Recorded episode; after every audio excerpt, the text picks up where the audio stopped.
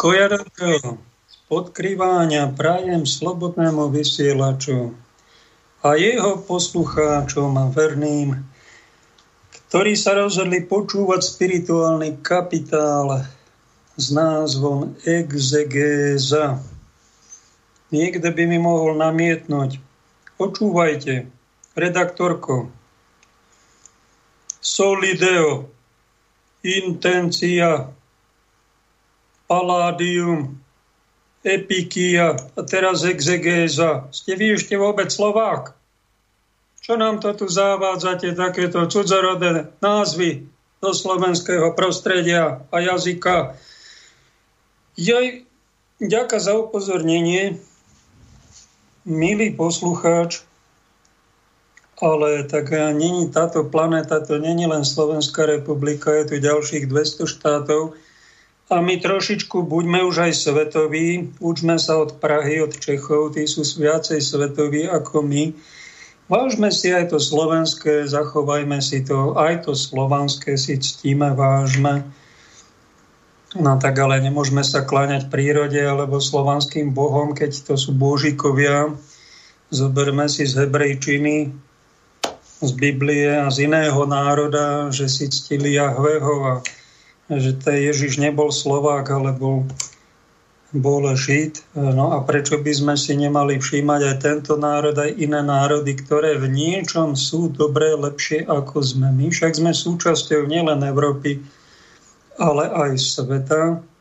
No tak troška si vidíme ďalej aj od nosa. Dúfam, že to tými cudzorodými, cudzokrajnými výrazmi nepreháňam, ale trocha chcem spropagovať e, duchovnú vedu, ktorú som vyštudoval a kde mám 30 rokov nejakej tej praxe. Keď som bol taký študent gymnázia v Prievidzi, tak ma veľmi oslovila relácia Okná vesmíru do Korána, kde bola pani redaktorka Plichtová, sa ona volala, kde bol pán profesor a vedec Jiří Grigár, ktorý že vraj chodil na tú reláciu bicyklom až z Prahy. No a popularizoval vtedy vesmírnu vedu a nám vtedy sánky padali ešte za socializmu, že ozaj otváral okná vesmíru do Korán a v každej relácii nám odhalil niečo, čomu sa rozumel čím bol doslova nadšený a fascinovaný a tá fascinácia vesmírom sa preniesla na nás, čo sme ho sledovali, že sme súčasťou nielen tejto planéty, ale že sme súčasťou aj nejakej mliečnej cesty našej galaxie a potom aj vesmíru. A on sa zase tomu venuje a to spropagoval touto svojou reláciou. Tak ja skúšam tomto alternatívnom priestore týmito sériami týchto relácií spropagovať duchovnú vedu, lásku k duchovným hodnotám, tak mi to pán do srdca dal. E, dúfam, že vám to niečo prináša v každej z tých relácií, napríklad intencia. Myslíš si, že to není dôležité? U nás sa to volá úmysel. Dať si dobrý úmysel, tak tomu je venovaná relácia. Alebo solideo, čo je čapička na pápežovej hlave a čo symbolizuje to, e, že sme sami pred Bohom. Budeme osob, mať osobnú zodpovednosť, nie kolektívnu. Mal by som ešte spraviť možno reláciu červené topánky, ktoré teraz František nenosí, ale pápeži nosia, že to je symbolika Kristovej krvi ktorou si pápeži ctia a že církev to sú aj mučeníci, to je tá najodvážnejšia časť církvy. Tak dnes si niečo povieme o exegéze. Ak ste zo slovko nepočuli, tak si ho zapamätajte, pretože ak ste veriaci ľudia v Boha, tak máme rôznorodé texty, Máme tu koľko? 20 tisíc náboženstiev a 3 tisíc bohov. Máte tu pestru paletu, že si môžete vybrať slobodne, už vás nikto nenúti. No tak odporúčam vám tu kresťanské učenie a kresťanského Boha, aby ste sa zbytočne nezamotali v nejakých skúmaní nejakých iných ciest, ktoré vám nikto nezakazuje, nech sa páči, ale To najlepšie nájdeme v Biblii, Božom slove a o pravom Bohu nám priniesol zväzť Pán Ježíš. To je naše svedectvo nás, kresťanov. Prepáčte, ak sme vás niektorí z nás nútili krstiť, nanúcovali sme vám svoje videnie sveta, bránili sme vám slobodnému výskumu. Aj toto negatívne by ste našli v samotnej najpravovernejšej matke cirkvi katolíckej aj v iných cirkvách, že niekto, jednoducho aj u evanílikov to bolo nielen upálenia na husa a tisíce iných upálení, ale napríklad aj v evanílickom prostredí upálenie pána doktora Serveta, Michael Servet, Mženave, tvrdil, že jemu proti, hlava mu nebrala, že Boh je trojica. Hlava mu to nebrala, úprimne sa vtedy priznal, bol vtedy v protestantskom prostredí, no a upálili ho za to, a to bol vedec v medicíne. No tak aká reforma? Pokračovali ste v starých hriešných poriadkoch. Ďaká Bohu, že už sa v týchto, v týchto praktikách extrémnych nepokračuje, že sme dospeli k nejakému humánnejšiemu výkladu aj Biblie, aj tá prax nie je taká ako v stredoveku, že sa nanúcovala pravá viera. Nanúcovala sa trojica, niekde sa nanúcoval krst, zastrašovalo sa. Tak Jan Hus išiel do Kostenice, to bol katolícky kňaz, rektor Karlovej univerzity v Prahe a išiel tam preto, lebo mal nejasné časti vo Svetom písme. Nevedel si ich dobre vysvetliť tak úprimne ako vedel to vykladal a tak dúfal, že mu to na koncile teda tí múdrejší otcovia tam vysvetlia. Oni nechceli žiadna diskusia, len odvolaj, odvolaj, lebo si bludár kacír a keď neodvoláš, tak zomreš. No tak on povedal, neodvolám to. Nemohol zaprieť svoje svedomie, však on tu neprišiel rozkazovať, nanúcovať, on prišiel akademicky diskutovať, nebol na to čas. No ale ne, a potom ho odpratali, čo je taký obrovský výkričník celých dejín kresťanstva, že toto sme my robili. A viete, prečo sa takto upálil nejaký arcikacír? Aby sa všetci zastrašovali, všetci sa báli vôbec pýtať. Jediné, na čo máte právo, je poslúchať zákonitú autoritu. Petrov nástupca, opovážte sa ho kritizovať a, a mať nejaké otázky No a tak sa pýtame, toto je normálne? Toto bolo ľudské? Toto, bol, toto je tá láska k blížnemu? Však nebola. Ani ľudské, ani kresťanské. Tak o čom to bolo? No tak bolo to presne to, čo pán Ježiš povedal. Videli smietku v oku arcikacíra, husa vo svojom vlastnom brvno, strašné pýchy nezbadali. A toto sa volá farizeizmus. Na to nás upozorňuje aj Biblia, aj Pán Ježiš. Aj jeho farizei, ich jeho doby odpratali, zavraždili, zničili. No a takéto upalovanie, hádzanie cez palubu, likvidovanie niekoho, kto sa úprimne snaží dozrieť, je zločin v každej dobe. Dnes sa to robí tak troška humánnejšie už medzi kresťanmi. Takáto prax nie je skôr u Mohamedánov alebo nejakých iných fanatikov ktorí sú tiež v takom štádiu vývoja, že kto má iný názor, tak ho treba odstrániť. Musíme sa vžiť do toho, že my nevieme hneď ideálne, my nie sme hneď ideálni, hneď dokončení a hneď nám je všetko, vy skončíme vysokú školu, máme titul a všetko je nám jasné, keď sme teológovia alebo medicínu skončíme a už predpokladáme, že tá mladá doktorka všetko bude vedieť nevie ani tá mladá doktorka, ani ten pán farár, ktorý skončil a bol vysvetený. To je celoživotný proces, že my sa musíme vzdelávať a zbaviť sa tohto primitivizmu, primitívnej pýchy, že ja už viem všetko a teraz mám titul, mám nejaký úrad a budem vás len poučovať a vy budete poddaní a musíte len poslúchať, lebo ja mám funkciu. No toto, toto není kresťanstvo, to je pohanský štýl.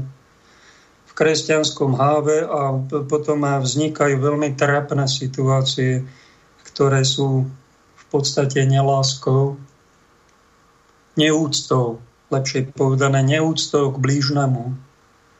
My musíme mať úctu k blížnemu. Bez tejto úcty nemôžeme nič hovoriť o láske. To je podvod. Celá tá naša láska, celé to falošné milkovanie, to je podvod. Keď nemám ja základnú úctu ľudskej bytosti k inej ľudskej bytosti. A keď som niečom rozumnejší, vzdelanejší, tá úcta k tomu druhému, k dieťatku napríklad je, že nebudem na ňo zjapať z hora, ani sa hnevať na to, že je dieťa, že sa vyvíja, ale tak si rodič alebo ten dospelejší k tomu dieťatku čupne na jeho úroveň a začne sa rozprávať s ním e, nejakým detským jazykom a má hlboké pochopenie, že to je dieťa. A nebude mu nanúcovať vysokoškolské texty, keď vidí, že to je dieťa, ktoré chodí ešte do škôlky. Však to rozum dá. To cit dá. Ľudský cit, to ešte nehovoríme o viere. A empatia, úplne základná, že jednoducho my musíme mať pochopenie pre deti, pre mládež, pre ľudí, ktorí dozrievajú, ktorí úprimne si aj písmo svete vykladajú každý po svojom. Toto priniesol do kresťanstva, pokúšal sa o to už presadiť to Jan Hus a niektorí pred ním, ale priniesol to tak asi na väčšom meritku Martin Luther v 16. storočí, ktorý tvrdil, taká základná skoro dogma protestantizmus znie, Duch Svetý príde do mňa ako veriaceho kresťana Duch Svetý mi objasní, čo je správny výklad Biblie. Určite mi to Duch Svetý zjaví, vysvetlí a dokonale objasní. No tak toto bolo vyhlásené v 16. storočí aj Tridentským koncilom, aj pápežom za bludné, bol exkomunikovaný z katolíckej cirkvi, zatratený a hodem pekla a a zaujímavé, že poslední pápeži nehovoria o, Luterovi aj Luterovom oddelení len negatíva, ako to bolo v začiatkoch. Už vidíme aj pozitíva.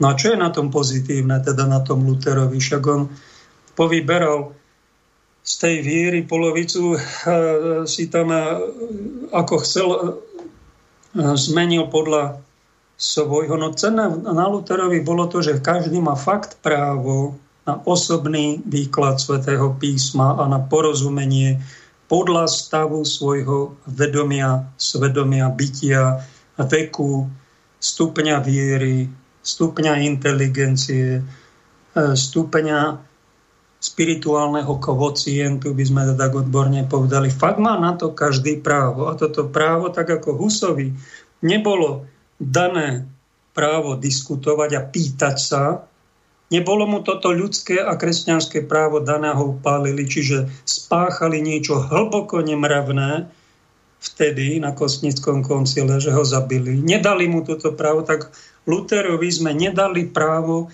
na o 100 rokov neskôr na to, že má fakt každý právo na osobný výklad svätého písma. Má či nemá? Aká je správna odpoveď? Katolíci dlhé stáročia presadzovali, nemáš právo na osobný výklad svätého písma. Tu je zákonitá autorita Petrov nástupca, s ním zjednotení teológovia, kardináli a tých musíš poslúchať, to je učiteľský úrad cirkvy. Opováž sa neposlúchať, budeš zatratený. Toto bolo dlhé stáročie do katolíkov dávané, preto sú takí mnohí ešte dodnes dostrašení, pretože to bolo dlhé stáročia. No ale pravda je taká, že máme právo aj na osobný výklad svetého písma. Len inteligencia, pokora v srdci nám hovorí, že nemáme právo vyučovať všetkých a rozhlasovať. Ja som pochopil sväté písmo takto, príklad poviem taký extrémny výklad, s čím som sa nestretol, ale no, vznikne nejaká cirkvička, každý týždeň tu vznikne nejaká nová cirkev, Niekto chytí Bibliu nadšený za Božie slovo, zhromaždí 100 ľudí, zaregistrujú sa a je nová denominácia. Každý týždeň niečo takéto na planete. vznikne, je tých denominácií už 30, 40, či ešte viac tisíc. Takto to vzniká. On pochopil sväté písmo, príklad poviem, po štvrtok pán Ježiš ustanovil večeru pánovu a všetci budeme ako sviatok dodržiavať štvrtky. To tí pomílení kresťania nedele, sobotisti, soboty, o, títo Mohamedáni piatky, to je všetko pomílené. Štvrtok budeme oslavovať, to je deň sviatočný, pretože mne Duch Svetý to takto zjavil. A teraz všetci ma nasledujte, tí, čo sú okolo neho. No tak dobre, tak ty si to takto pochopil. Že štvrtok máš svetiť. No nech sa ti páči. Máš na to právo, keď, keď si Duch Svetý ťa oslovil, možno máš tí štvrtky svetiť. Lebo málo koho napadne, že aj štvrtok je Boží deň a málo kto možno na to myslí, tak ty, možno ty si to takto ctí, nech sa páči, ale má, má na to právo? Má. Máš na to právo, ale nemáš právo to nanúcovať všetkým kresťanom. To je už tvoja chyba. To je tvoj nevyčistené ego, to je tvoja pícha. Daj si na to pozor.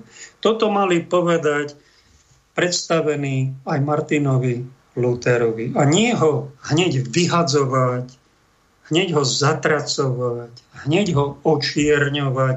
V 16. storočí exkomunikovaný, zatratený, prekliatý. Na 21. storočí pápež František ide do Švedska a tam sa ukláňa, nezvykne on klačať a tam si klakne pred nejaké hlinené sochy, aby im ukázal, ako si ctí aj tých bratov luteránov.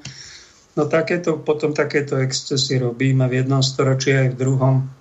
Však treba normálne chceli dlho udržať predstavený v cirkvi iba hlavný prúd, jednotu cirkvi, iba katolícku vieru. Nebol zmysel pre žiadnu alternatívu, pre žiadne iné cirkvy, cirkvičky, nejaké spoločenstva. To bolo zakázané, toto bolo kriminalizované, toto bolo nedovolené a boli strašení tí ľudia, že budú zatratení keď sa o niečo takéto vôbec pokúsia. A bolo to správne? Nebolo. Bolo to katolícke? Nebolo to katolícke. Bolo to polokatolícke. Bolo to zúfalé, zúfalý polokatolicizmus v krčoch nenávisti voči nejakej alternatíve. Toto robili komunisti iba komunistická strana. Opovážte sa tu mať nejaké iné politické strany. Zničiť, zabiť do vyhnanstva, dovesť do basy, zabiť, zničiť, potopiť, umlčať. Na to normálny človek cíti, však to je primitivizmus. Hrubozrný, ťažkotonážny primitivizmus farizejov pri moci. Či to bolo v komunizme, či to bolo v katolicizme. Dnes sa to už nerobí v katolíckej cirkvi. Dnes sa robíme za to pokánie.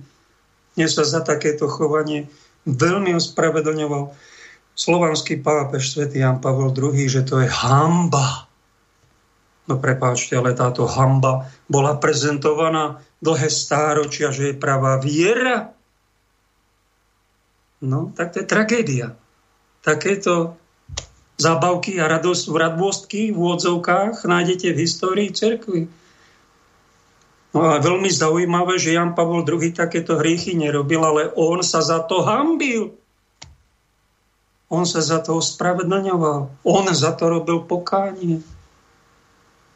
No a tí ostatní, čo pokáňu, no tak títo zatlkali, zatlkali, pod koberec zametali, nechme to spát, ako povedal pán kardinál Tomášek o Husovi, nechme to spát, nechme to spát, nevienujme sa tomu, toto robili alibisti všetkých čias. A prečo by sme to nechali spať, ak to je história našej rodiny, duchovnej, cirkevnej. A keď sa stala nejaká chyba, no tak sa z tej chyby poučme, dajme to do katechizmu, že toto bola chyba dajme poučenie z krízového vývoja, aby sme to neaplikovali v našich rodinách, v našich cirkvách, spoločnosti. Takéto chyby, ktoré sa počas histórie stali v každej inštitúcii, v každom národe, v každej cirkvi, aj v tej našej. Čiže vrátime sa k tomu, Luther priniesol niečo nové, že každý máme právo na, aj na osobný, osobné zjavenie, osobné pochopenie, osobný výklad svätého písma. Máme na to právo. To je pravoverná aj katolická viera, mala by byť vo všetkých kresťanoch. Ale čo je druhá, už katolícka veta doplňame, čo teda vás všetkých pekne prosíme, a ja vás prosím ako predstaviteľ jeden z katolíkov, hoci som na poslednom mieste medzi klerikmi, ale nemôžem to opomenúť, keď vás takto vyučujem. To, čo povedal pápež, ex-pápež už Benedikt XVI, stále žije tento múdry náš pán, brat a pápež, že najlepší vykladači svetého písma sú svetci. Je to jedna, jedna, jedna z jeho neomilných e, vied a prosím, zapamätajte si ho. Hovorí to už aj vo Svetom písme, je napísané u Apoštola Petra. Neviem presne v ktorej časti, ale je to tam napísané. Sám Apoštol Peter hovorí, že Sveté písmo nemôže hoci kto, hoci ako vykladať osobne a zavádzať a, a dať tam nejaké pozmeňováky a svoje osobné dokrútenia, vykrútenia a prekrútenia toho textu. Dajte si na to pozor. To už svätý Peter v prvom storočí, v začiatku kresťanstva, je to vo Svetom písme. Na to treba pamätať, pretože v tých osobných výkladoch môžu byť aj osobné nezrel, nezrelosti. Tí ľudia osobne si niečo pochopia, vyložia, ale oni sú nečistého srdca mnohokrát. Sú nevyzretí, niektorí sú aj nemravní. A tým aj poznačia ten biblický text. A potom ho budú vykladať a prekrucovať a iných miest. A to potom im môžu spraviť duchovné zlé pri ich vývoji.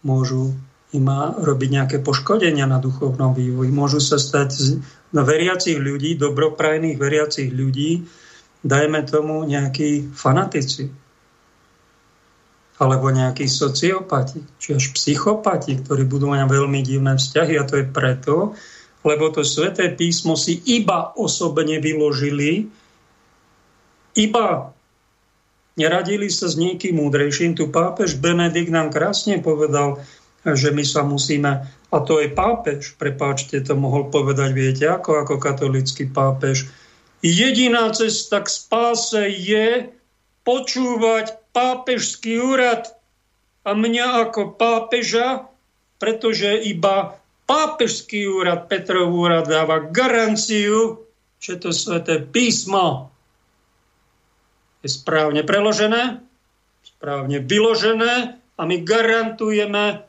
že toto sveté písmo e, bude e, spolahlivo aplikované potom. Toto by mohol ako pápež povedať, čo sú takí pápeži v minulosti, ktorí takto prísno až mentorovali ostatným a pripomínali. A všimnite si aj ten pápež, tak je to predposledný pápež, povedal skromne, pokorne a veľmi múdro, veľmi vyzreto. Nezdôrazňoval seba, nezdôrazňoval svoj pápežský úrad a teológov pod sebou, ale povedal svetci. Sú niektorí medzi pápežmi svetí, no ale koľko je ich? 77 a pápežov bolo 266. To znamená, že oni boli farizei, nehali sa volať svetými otcami a, a na svetého otca nemali. Ani na svetého, ani sa mnohí otcovsky nesprávali a preto nie sú svetí. Pápež Benedikt to veľmi krásne vystihol. Ak chceme biblický text správne pochopiť, čo je veľmi dôležité, potom ho nejako porozumieť a čo je dôležité aj iných usmerňovať, vyučovať správne a potom to aj aplikovať do svojho života. No a potom by nám to malo priniesť to, že budeme mať radosť zo života, budeme sa meniť na Božiu podobu, cnosti v nás budú rásť neresti v nás budú ubúdať, naše vzťahy budú pekné, normálne, prirodzené, budeme mať detskú radosť zo života, pretože budeme to správne aplikovať. No ak Svete písmo prečítame, budeme ho len na spameť papagájovať a budeme dôverovať nejakému neodborníkovi, ktorý nám v jednom storočí povie, že opovážte sa kritizovať ústredný výbor pre spásu duší. No a keď ho niekto kritizuje, tak ho upálime, pretože je to kacír, no tak ale to bolo zlé pochopené sväté písmo a zle uplatnené. A výsledok toho je, že sú všetci smutní, tam sa nejakých pár lapajov ústrednom výbore škodoradosne na tom rehoce, No a máme smutné vzťahy a sme poznačení diabolstvom, neláskou, násilím. A keď sa to robí v Božom dome, no tak potom sa to bude aj v rodinách. Keď tam bude nejaký otec, niečo rozkáže a keď ho niekto neposluchne, alebo sa len pýta nejaký syn, tak ho vyhodí z domu, vydedí. No to sú následky toho, že sa potom nebudeme milovať navzájom, ale budeme sa nenávidieť. A to chce kto? Aby sme sa nenávideli. No tak to chce zlý duch. To chce diabol. A ten zasial rozkol aj medzi kresťanov. Ten zasial nelásku. Ten robí násilie. To je to skutočné strašidlo, ktoré stále straší ľudí a vylaká ich, kradne im radosť a naplňa ich škodoradosťou. Prečo to robí? No tak, lebo sám je dokrivený. Sám sa zohavil a zohavuje iných a pokúša aj nás, ktorí putujeme do neba, najmä kresťanov, chce zohaviť, zničiť, poškodiť, pošpiniť aj Božie dielo. A darilo sa mu to v histórii cirkve. My sa nebojme toto priznať, že aj kresťanstvo má nejaký vývoj a že aj exegéza výklad svätého písma mal veľmi rôzne formy a veľmi vážne kazítka tam boli aj v tom výklade a boli tam aj kurvítka, teda ale extra niečo nehorazné a vychádzalo sa z Biblie. To je na poučenie, nie na to, aby sme hlavu dali do piesku, vôbec sa k tomu nevyjadrovali. Ak je niekto kresťan, kristovec, tak mu na týchto veciach musí záležať No a máme rôzne cirkvy, máme rôzne výklady toho istého textu. Dnes už sa teda rešpektujme, no ale niekto vyslovene hlása nejaké blúdy. Napríklad Ježiš hovorí, treba sa postiť. A jemu to nejaký duch mu vnúkol, že treba zomreť od hladu a treba sa tak vyhľadovať, že v žalúdku bude mať dieru a pôjdem ja na pránu lebo to nejaký Peter Starec vyučuje, už bola ju Banášovej, že to sa dá. Boli aj niektorí svedci, ktorí išli na tú slnečnú energiu pránu, že nemusíme ani jesť a on sa bude tak postiť a, po, a vychádza zo svetého písma. No tak keď si to ty takto pochopil, tak to vyskúšaj, len si daj pozor. Ako Lukáš, včera sme boli, tento tiež skúšal 24 dní sa postil a potom prestal, lebo na, na tú pránu sa mu nedalo napojiť, že to asi teda není pre hocikoho. No dajte pozor, lebo keď niekto pochopí ten text biblický, že treba sa postiť tak, že máme zomreť od hladu, tak to je satanský výklad svätého písma. A, di- a keď to takto diabol mu vnúkne, a diabolstvo je uh, keď to začne nanúcovať ostatným. Túto svoju heretickú ortopraxiu, úplne bláznostvo nejaké. No tak a povinnosť máme ostatní, teda čo sme kresťania, ho upozorniť, varovať. Čo to robíš, toto nerobíš dobre a nejak mu nejaký preplesk mu dať. Človeče, spamätaj sa. Ako to ty učíš na tie najposvetnejšie texty, ktoré nám tu majú spríjemniť, uľahčiť život a posvetiť totálne nás znesvetia, tak to niečo niekto robí, že sa máme vyhľadovať od erotiky, lebo on to vyčítal, že na ženu sa treba pozrieť tak, že opováž sa mi mať hriešnú myšlienku, no a on, on sa mučí, aj keď je sám, on to tak pochopil, že musí si eros vydrapiť aj s káblikmi, a musí zabiť v sebe to erotično, aj to ľudské, aj to, to normálne, všetko je hriech, no tak, tak to si sa zohavil. No takto, on to vyriešil veľmi rýchlo. Chytil sekeru a odťal si po hlavie. No a toto to, to, to, to, ti no, takto pochopil svet. No primitivizmus v jednej, druhej, ďalšej oblasti. A vraj zo svetého písma, však to je služba otcovi leží toto, čo vy robíte. Tento fanatizmus, táto hrôza, táto neľudskosť, ako sa vy mrzačíte. A budete mrzačiť ďalších. Joj, tak to je taký úvod pol hodinky. Dáme si prvú ukážku z toho, čo sa deje v našej spoločnosti. Pre posluchačov, ktorí nepoznajú o, možno váš príbeh, poviem, že ste boli v roku 2012 trnavský arcibiskup a ako veľmi obľúbený ste boli církvou náhle odvolaní z funkcie.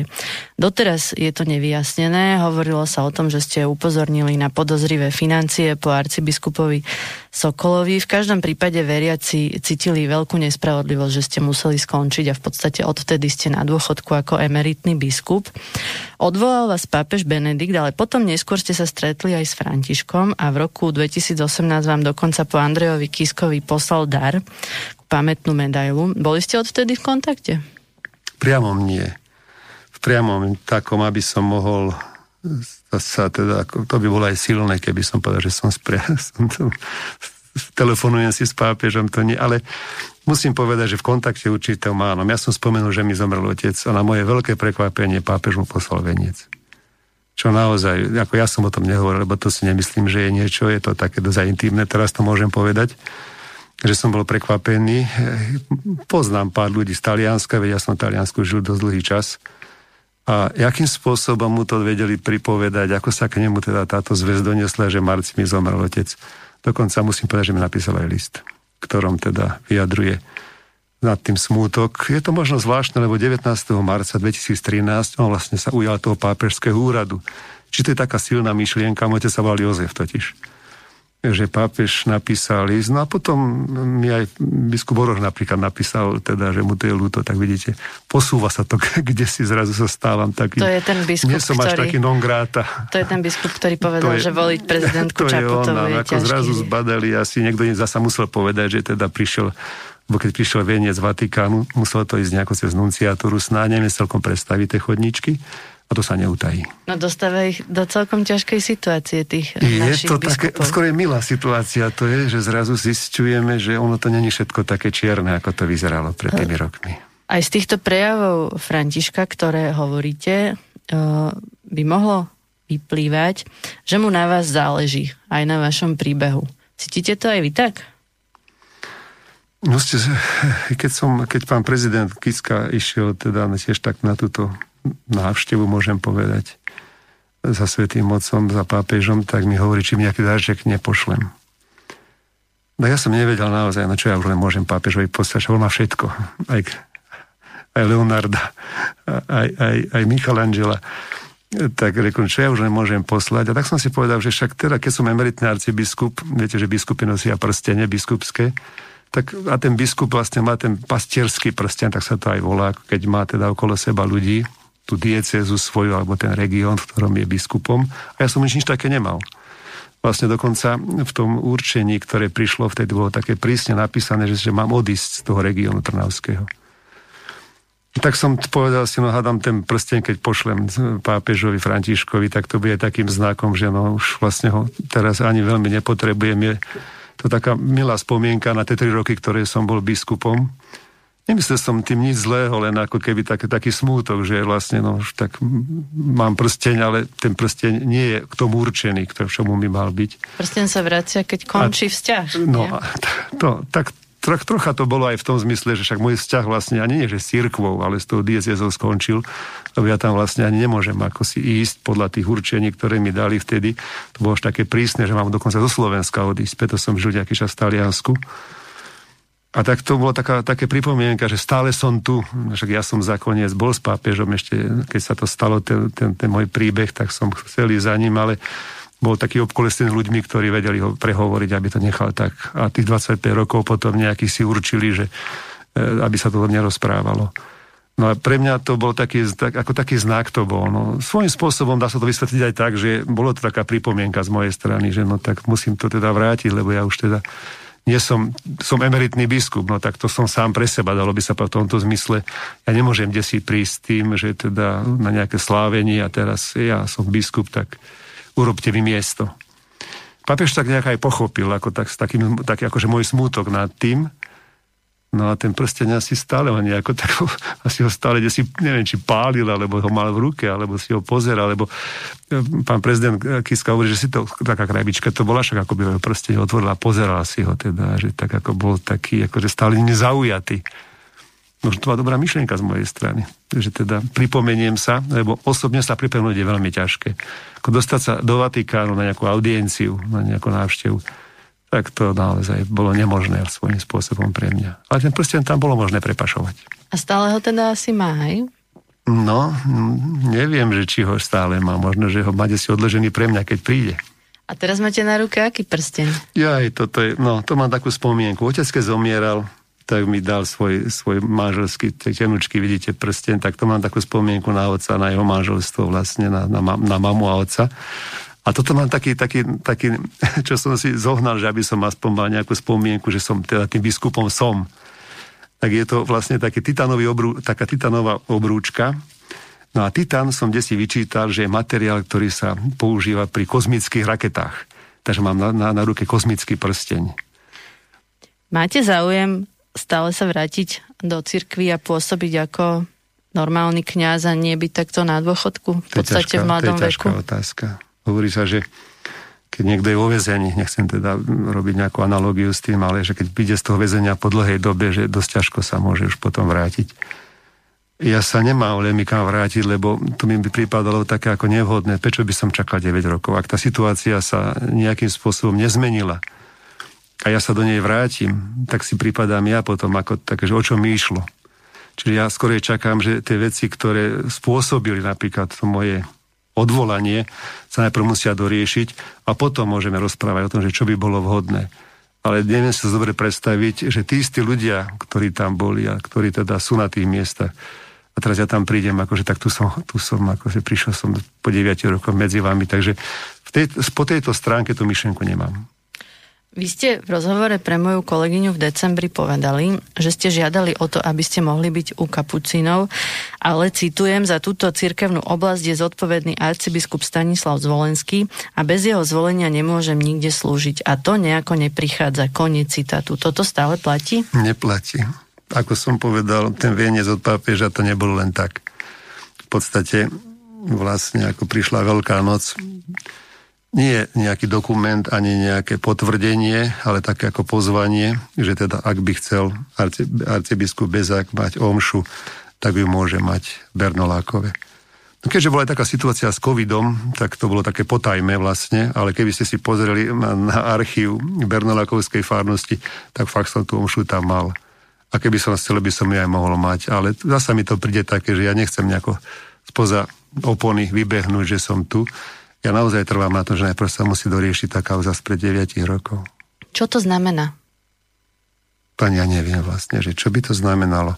Doriešiť. Viete, doriešiť asi v tom, že ja by som veľmi rád vedel, a to není z nejakého, z nejakej ako si chute po pomste, ale stále som počúval, že veriaci a kňazi písali.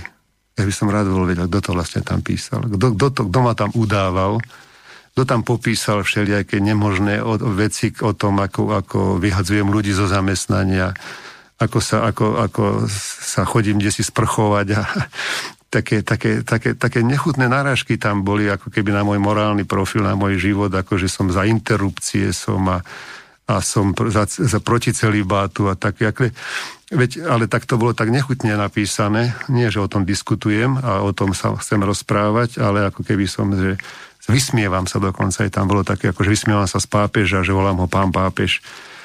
Keď som sa pýtal jedného kardinála dôležitého, ktorý vlastne je takým, že takým ako keby kardinálom práve pre tú oblasť biskupov, že ktorá z tých 11 otázok je naozaj taká zásadná, že si zaslúži, aby, aby mi odobrali úrad, povedal, že ani jedna. Ale keď sa to spočíta, tak to stačí. A tej som pochopil, že to je tá zlomyselnosť. Ak chcete niekoho očierniť, nie je jednou vecou, ale musíte ich viacej vymyslieť, a vtedy to potom tak, ako keby ten dym sa tak zhustí, že vlastne vy už potom aj stratíte možnosť sa obrániť, lebo jednu vec vysvetlíte, a ďalších 10 nevysvetlíte. Kto toto potrebovalo mne tam popísať, takéto, takéto všelijaké obvinenia, Počul som pána arcibiskupa Sokola na jednej nejakej kresťanskej, kresťanskom takomto vysielaní, takom radikálnom. Dostal tiež túto otázku o mňa. On hovorí, že no tak o tom bezákovi treba povedať, že boli tam také ako previnenia ekonomické, že to hovorí Áno, práve Sokol. že ekonomické, no ale, ale nepovedal nič konkrétne, aby to teda nebolo málo, že, že nejaké ekonomické a teda ako aj, aj teda nejaké teda určovania ľudí a teda aj tak, ale pracovné, ale boli tam aj morálne previnenia. Ale nič viacej, tak reku si myslím, tak chlapeš, ak, ak teda vieš o tom, tak to tam povie, povie všetko. To už ja nemôžem sa... Tak keby ste povedali o niekom, že si zločinec, ale nemôžeme povedať, ak, ak čo sa dopustil, ale do väzenia musíš ísť. A toto práve by som chcel, aby to neostalo takto kde si vo vzduchu, aby sa, nie že očistilo moje meno, ale aby sa nefun, aby, aby nemohlo vlastne ani v tom cirkevnom prostredí e, byť hodno, hodnotný nejaký takýto spôsob e, ublíženia človeku len na základe takýchto domnienok, anonymov, kňazi povedali, veriaci povedali. Postoj robil rozhovor so Stanislavom Zvolenským, tiež teda o tom, že príde pápež a jednu otázku položili takto. Katolícka církev na Slovensku zažila pred rokmi veľmi bolestnú vec, odvolanie arcibiskupa Roberta Bezáka. Mnohí čakajú, že to pápež František dorieši, uzavrie. Nestalo sa a dnes už možno aj viac rozumieme prečo. Čo, áno, to je presne v tom, čo, áno, to je presne v čom hovorím, že ani ja tomu nerozumiem, že dnes už vieme, ale nepovieme. Niekto to vie, ale nemôže povedať. Viete, keď si tak všimnete, že církev rieši dokonca aj tie pedofilné škandály a, a rieši ich meno, menovite. Nehovorí, že nejaký ten kňaz alebo si sa stalo. Povie sa McCormick, americký kardinál, dokonca až tak ďaleko to zašlo, že mu odobrali aj úrad ale ja som tak ako keby nad, ešte, ešte vyššie nad tým, tak ja sa musím pýtať, čo som to len musel vyviesť, keď aj pedofília sa pomenuje, ale bezak sa nepomenuje, ale stáva to stále také hmlisté, že no nemôžeme to povedať, lebo by to ublížilo. No komu? Mne asi nie. Církvi asi tiež nie, lebo církev už aj takéto veci začína, začína riešiť. Takže prípada mi to skôr tak ako keby také, také konšpiračné, také na nič. Teda máte povolenie slúžiť omše v Bernolákove a aj to je nejako upravené? Môžete tam ísť, kedy chcete? Alebo ako to je? Mohol by som, áno. Ale zasa je to také aj pre mňa, že veď každá tá oblasť má svojho, svojho biskupa, arcibiskupa, tak je Bernolákovo patrí pod Bratislavu. To je pán Zvolenský. Áno, pán arcibiskup Zvolenský. Dobre, ak som aj dostal takú možnosť, že sa nemusím kde si schovávať doma, že môžem ísť do kostola. Ale na druhej strane je tam aj kniaz, ktorý je k tomu určený. A ja nechcem byť taký, ako keby z neho som teraz spravil z neho svojho sekundára. Ja si nemyslím, že to je doriešené tak ako si po, po pravde, aby to tak bolo, že ja tam môžem teraz ako keby robiť toho hlavného farára a on toho druhého druhého. Takže dobre, to som rád, že už sa nemôže napísať, lebo pán arcibiskup Zvolenský raz napísal kapustina, že je to pastoračne neužitočné. Takže ja som bol neužitočný, už som troška užitočnejší. Mm. Pápež vás odvolal. Prečo vás pápež František, keď mu teda na vás záleží, aj nevráti späť. Ale to nikdy nie je tak. Niekedy sa na to tak pozeráme, áno, že pápež vie. No ale okolo má on svojich ľudí, ktorí mu, teda svojich, no ľudí, ktorí mu posúvajú tie dokumenty. Akým spôsobom, ja si tak pamätám, ako mi raz hovorí, sa tá situácia takto, takto vyhrotila že vieš, dostane sa k pápežovi. Povieš mu ten, o tom príbehu, alebo ako to vnímaš, možno nejaké 20 minút na to dajú. Ale tí jeho poradcovia sú s ním dennodenne. A cez to nemôžeš prejsť. A ja viem, že teda pápež nemá nejaké videnie, ktoré, ktorým to, ako si vidí do hĺbky a, a rozpoznal len to, čo sa mu povie, ak domu, aký dokument donesie. A na to vlastne on má určité kongregácia. Každá kongregácia, alebo teda tento, ako to volí, dikastérium, ako keby to ministerstvo, má svojho zodpovedného. Ani u nás nemôže všetko vedieť premiér, ale musí dôverovať ministrom. No a keď pápež dôveruje ministrom, ja mu to nemôže mať za zle. Ale možno ten čas nejakým spôsobom to posunie, že aj tí ministri potom sa budú musieť ospravedlňovať. Tak to bol najnovší rozhovor Roberta, ex-arcibiskupa z Trnavy v denníku N. Zaujímavé, že takýto rozhovor nemá záujem Robert urobiť no, v slobodných alternatívnych médiách. Povedal mi do telefónu, že sme moc konšpirační. Nuž dobre, alebo v takom rádiu Lumen sa takýto rozhovor za 9 rokov neobjavil, ale sú to také liberálne, mnohokrát proticirkevné médiá, však aj tie treba evangelizovať, len čo sa mi stalo, keď som tam začal blogovať, ako vznikol denní gen, vedel som, kto to financuje, že to ide od Soroša, že tam budú liberáli, tak som sa rozhodol tam robiť blogy. Aj som tam bol, neviem, či rok, či rok a pol a prišiel tam nejaký, začal ma tam niekto urážať, útočiť a potom ma z toho blogu vyhodili. Vyhodili to, čo si mal. No tak to sú liberáli, no, proti cirkevní. Zaujímavé, že Roberta nevyhodili a toho si tam dali, toho propagujú. Tak v jeho prípade, čo je zaujímavé, ste si vypočuli z jeho úst, že pán, jeho predchodca v Trnave, arcibiskup Jan Sokol povedal, že boli problémy pracovné, a boli problémy aj nejaké morálne to sa vypustí a ďalej sa to už nekomentuje. Robo je nešťastný a je grilovaný 9 rokov a mučený doslova tým, že teda všetci si môžete o mne hovoriť, že ja som nemravný, nemorálne som niečo urobil a čo konkrétne sa pýta aj verejne, niekoľkokrát každý rok to niekde pripomenie, tak je ticho. No tak ale to je nie dobre, to, to, to je kresťanské. Zaujímal sa o neho z Čích kardinál Vlk a ten prehlásil, že Robert nič nemravné, nejaký nemorálny skutok neurobil. No tak toto vyzerá buď na vojnu medzi arcibiskupmi, ako sme to zažili u Vichinga a svätého Metoda, pred 1100 rokov, to je to cyrilometodské dedičstvo, dnes to má takúto podobu, lebo to nie sú normálne vzťahy. Alebo druhá možnosť je, ak to není vojna, no tak my sme klebetný spolok. A sám Robert opakuje, že kňazi, mnohí kňazi a niekto písali, no a vy ste toho Roberta napomenuli medzi štyrmi očami, šiestimi očami konkrétne, že sa niekde nevhodne správa pretože to je exegéza, to je, toto nám pán Ježiš doporučil, aby sme mali pekné, dôstojné medziľudské vzťahy. Keď niečo proti niekomu máš, tak choď, napomeň ho medzi štyrmi očami. Keď bude opakovať tú chybu, nechaj mu nejaký čas, ja to tu opakujem ako papagaj, a možno som ako hlup, kretén, že to stále opakujem, ale ja vám to musím pripomenúť, pretože vám poviem prečo. Potom, keď urobí ďalšiu chybu a opakuje tieto chyby, zober si dvoch, troch svetkov, napomente ho viacerí, aby boli aj svetkovia, že sme ho napomenuli ako spoločenstvo. No a potom, keď po nejakom ďalšom pár týždňov, pol roku stále robí tú istú chybu, potom to zverejní a povedz to všetkým, veriacim celej cirkvi.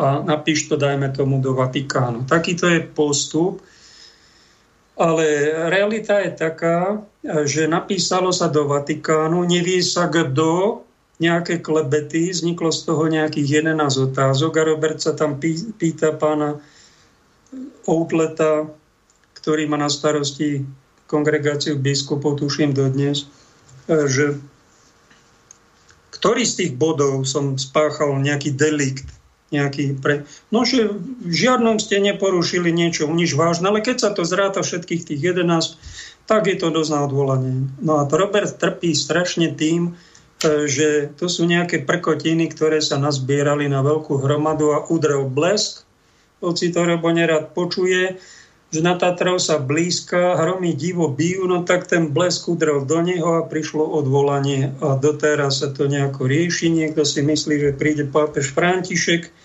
Zaujímavé na pozvanie našej prezidentky, ktorú požehnal pán exarcibiskup zvláštne okolnosti a že, že to vyrieši, že ho dá do úradu, bude z neho novú biskup. Mohol by byť biskup? No mohol by byť niekde biskup. Aj arcibiskup aj Bratislave, aj do Prahy by ho mohol urobiť kardinálom, keby František chcel. Uvidíme, ak sa to vyvrbí. Nikto nevie.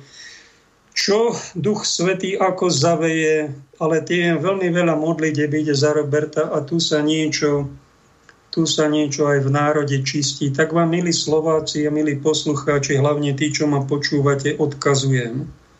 Toto, čo my žijeme, to není katolícka ani kresťanská viera, ani normálne vzťahy. My sme jeden klebetný spolok a žijeme niečo veľmi nedôstojné, keď sa my ohovárame, keď sa my nenapomíname, keď klebety o sebe šírime a na základe tých klebiet je odvolaný arcibiskup, aj ja som odvolaný, aj ďalších 10 kniazov je odvolaných, aj ďalší stovky ľudí povyhadzovaných z roboty na základe udaní.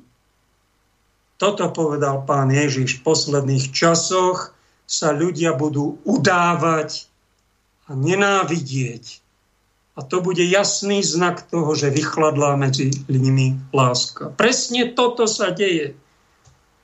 Za 55 rokov bude mať za koľko? Za dva týždne.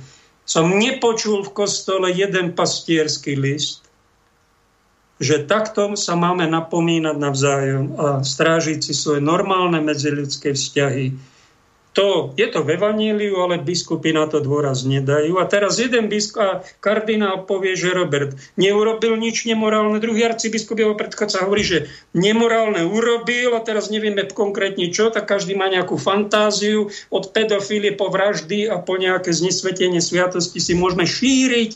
Fantázia pracuje, klebety sa šíria.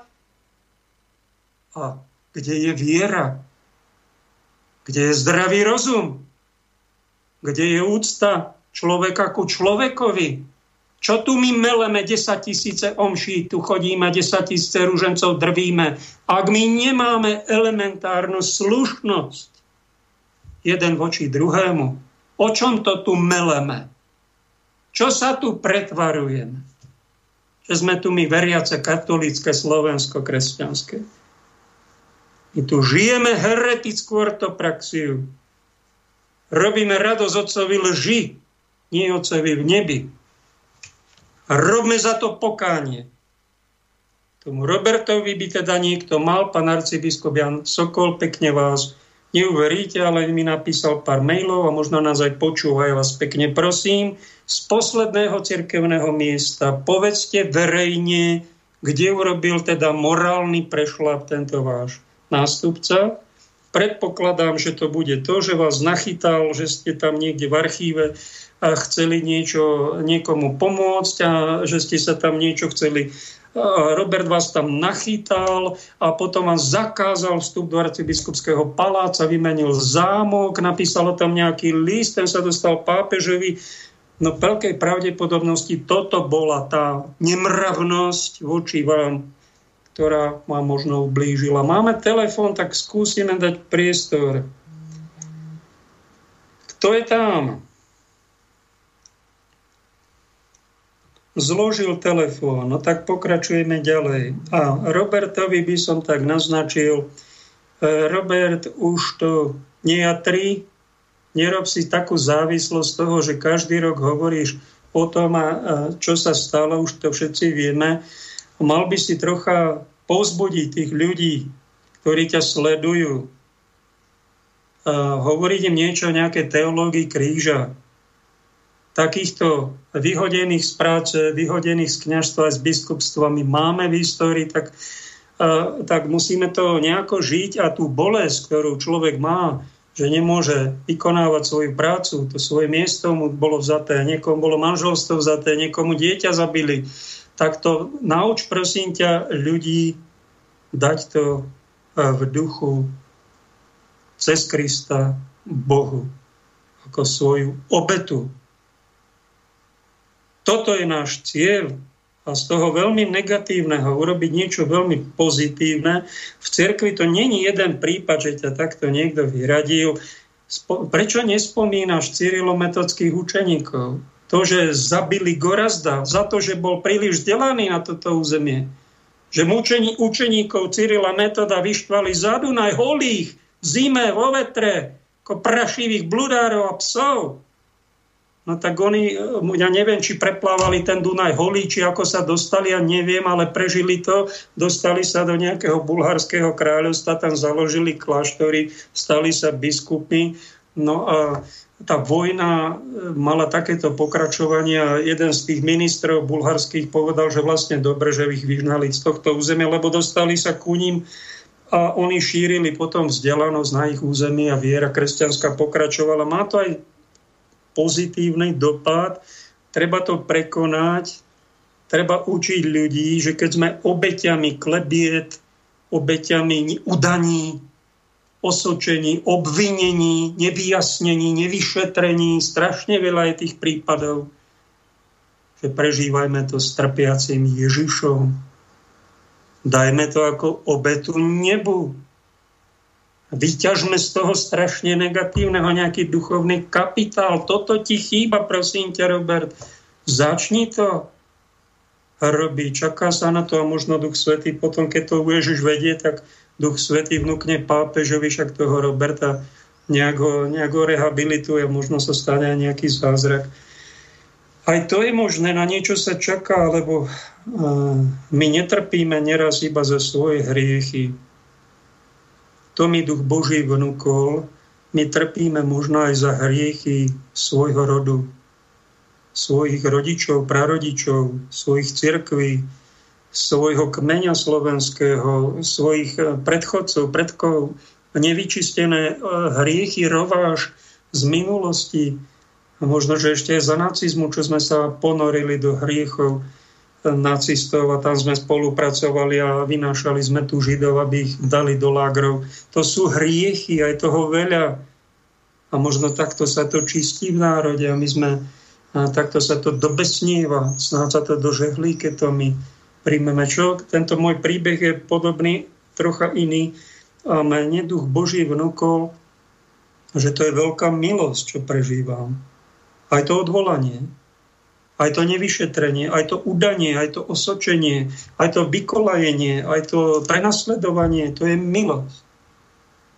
To treba pochopiť, treba to správne vyložiť to sväté písmo, lebo my, keby sme zostali len pri tom ľudskom, tak ako zostáva, že ťa to bolí, že ťa to mrzí, naznačuješ pápe, že vydávaš mu prsteň, ale e, strašne ťa dojalo, že dal pápež e, krásne veniec na hrob tvojho otca, čiže myslí na teba v dobro, možno sa aj stretnete.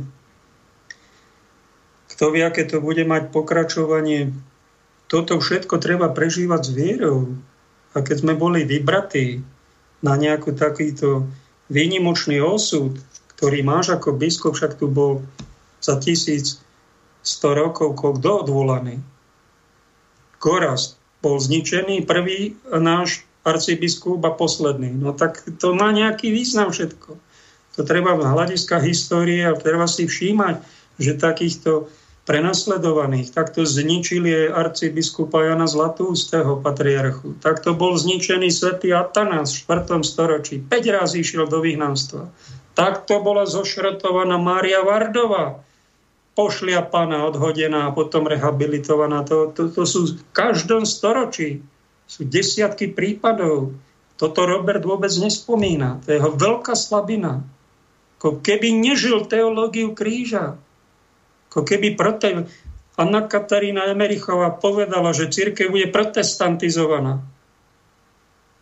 Aj katolícka církev už pred 200 rokmi nám to predpovedala. Videla aj dvoch pápežov, ktorých dnes zažívame. Plne niečo unikátne. A to protestantizované bude to, že žiaden očistec neexistuje, písmo si každý vykladajme, ako sa nám zachce, však na to máme právo a treba kresťanstvo, áno, Ježiša, ale bez kríža.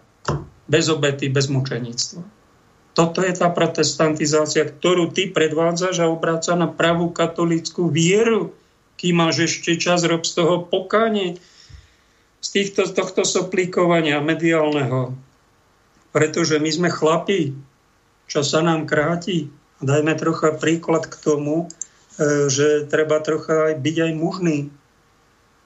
A to sveté písmo správne pochopiť žiť ho a potom má následok toho povzbudiť aj ostatných. To, že som to správne pochopil, tak ich povzbudzujem, aby si niesli aj osobné kríže, lebo keď my skončíme pri tom, že sa nám stala krivda nejaká a budeme len vyplakávať a budeme čakať, že sa to vyšetrí a ono sa to roky nevyšetruje a nič viac, nič o Kristovej obeti, nič tom, o tom, že svoj kríž musím dať spojiť s jeho krížom, prežívať to s ním, a tešiť sa z toho, že trpím pre Kristovo meno za to, že ma niekto obvinuje, ma udal, že ma osočuje, mám byť blahoslavený. Toto je naša povinnosť ohlasovať. Ak sme prenasledovaní pre Božie kráľovstvo, pre spravodlivosť, no teda ak sme, no, môže sa stať, že niekto prenasledovaný aj pre nejakú to nespravodlivosť alebo niečo, to už by bol horší prípad, ale aj z toho je nejaké východisko. Aj ešte, ešte nie sme na konci, ešte nikto z nás není zatratený, ešte máme čas. A boj proti biede, ktorá je v sociálnej oblasti, morálnej, intelektuálnej, kultúrnej alebo v tejto oblasti viery spirituálnej, to podal svätý pápež Pavol VI, boj proti biede, tak bojujme proti tej biede mnohorakého druhu. Aj toto je naša bieda. A to treba povedať, že tu biskup jeden povie tak, druhý tak. Čiže oni klebetia tiež podľahli tomu tlaku klebetenia. Podali na teba nejaké udanie do Vatikánu, nevieš ani kto. Čiže aj tu je udanie, aj udania alebo nech povedali ti konkrétne tu a tu si urobil chybu. Možno si sa príklad vyberiem z tých obvinení, čo sa mi zdá také najprimeranejšie. A nechoval si sa úctivo voči svojim starším predchodcom v Trnave, no a oni sa urazili, tak si ich ponížil, tak sa ospravedlňte. Keď už sú na druhom svete, tak aspoň duchovne pomodlíme sa, nejak to uzavrime z tejto chyby sa poučme, aby sa ostatní, lebo keď sa to tak hmlisto povie, jeden kardinál povie, že nebolo nič nemorálne, druhý hovorí, že morálne previnenia boli a nepovie sa konkrétne, my sme klebet, my sme tetkoši. My nie sme muži. My nie sme kristovci. My sme kresťania, tetkoši, klebetníci, udavači. To je naša hamba. Skončí to v hambe, keď príde Kristus. Robme niečo, nejakú nápravu, nech sa táto hamba medzi nás, našimi vzťahmi odstráni a žijeme normálne, dôstojne, s úctou. Ja som sa rozhodlil. Dáme druhú kašku. Pán technik, prežij. Ja by som vlastne naviazal v tom zmysle, že my sme včera práve začali na našom facebookovom profile Slovenský dohovor za rodinu e, púšťať žiť na život tvoje e, také ten taký seriál duchovných zamyslení, rozlišovanie duchov. E, má to veľmi dobrú odozvu, je tam niekoľko tisíc ľudí už, e, si to mohlo vypočuť. E, chcel by som sa ťa opýtať, že prečo si si vybral práve, dosť času si pravdepodobne tomu venoval, lebo to je viac ako 30 videí, čiže prečo si si vybral práve tú tému rozlišovanie duchov? Čo ťa k tomu viedlo? Mm, no, keď poviem tak z vlastnej skúsenosti, keď som bol v pastorácii, teraz sa venujem pedagogickej činnosti, takže v tej pastorácii bežnej nie som bežne. Ale chodila som veľmi často do nemocnice. A nikdy nezabudnem na jeden zážitok, ktorý v podstate aj um, poznačil celú túto moju takú ričerku, aj, aj možno trošku vedeckú, že bol som pri smrti zomierajúceho človeka a ten človek, e, ja neviem, aký život prežil, ale neodchádzal z tohto sveta veľmi spokojne. A povedal mu mi jednu vetu, ktorá, ktorá ma veľmi zasiahla. Povedal, že Keby som mal človeka v živote, ktorý mi dobre poradí, môj život by mal úplne iný rozmer. Mať človeka, ktorý mi dobre poradí. A to sú dve veci, ktoré ma fascinovali práve na tom duchovnom svete. Že mať niekoho, duchovné doprevádzanie, a ktorý mi dobre poradí. Teda duchovné rozlišovanie. A to som až potom neskôr zistil, ako sa duchovní autori, ako napríklad e, Jan Chryzostom, venovali tomu, že kvalita duchovného otca je charakterizovaná predovšetkým schopnosťou dobre poradiť, dobre rozlišovať. A ja myslím, že to rozlišovanie duchov e, veľmi úzko súvisí práve s tou samotou, čo sme spomínali. Jeden z týchto majstrov duchovného života hovorí, že, že zostaň vo svojej cele, zostaň zavretý vo svojej izbičke.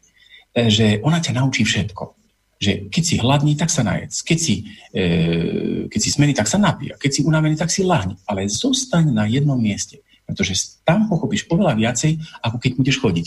A tam mi to tak korešponduje práve s touto situáciou, e, že vlastne to je akoby taký pohár e, naše vnútro ako pohár takej vody, kde sú všelijaké častice, e, ktoré znešpi, sú zašpinené, zašpiňujú tú vodu, že sú častice, ktoré, ktoré akoby v tej vode plávali a my pokiaľ s tým pohárom stále pohybujeme, tak tie častice sa pohybujú a tá sedimentácia je obmedzená. Že? Ale keď ju položíme na jedno miesto, tak postupne akoby tie čiastočky padnú na dno a tá voda sa vyčistí. A presne toto je efekt, keď človek zostane na jednom mieste a kde sa ponára, kde sa objavuje tie vnútorné hlasy a ich spoznáva, čo je vlastne v ňom.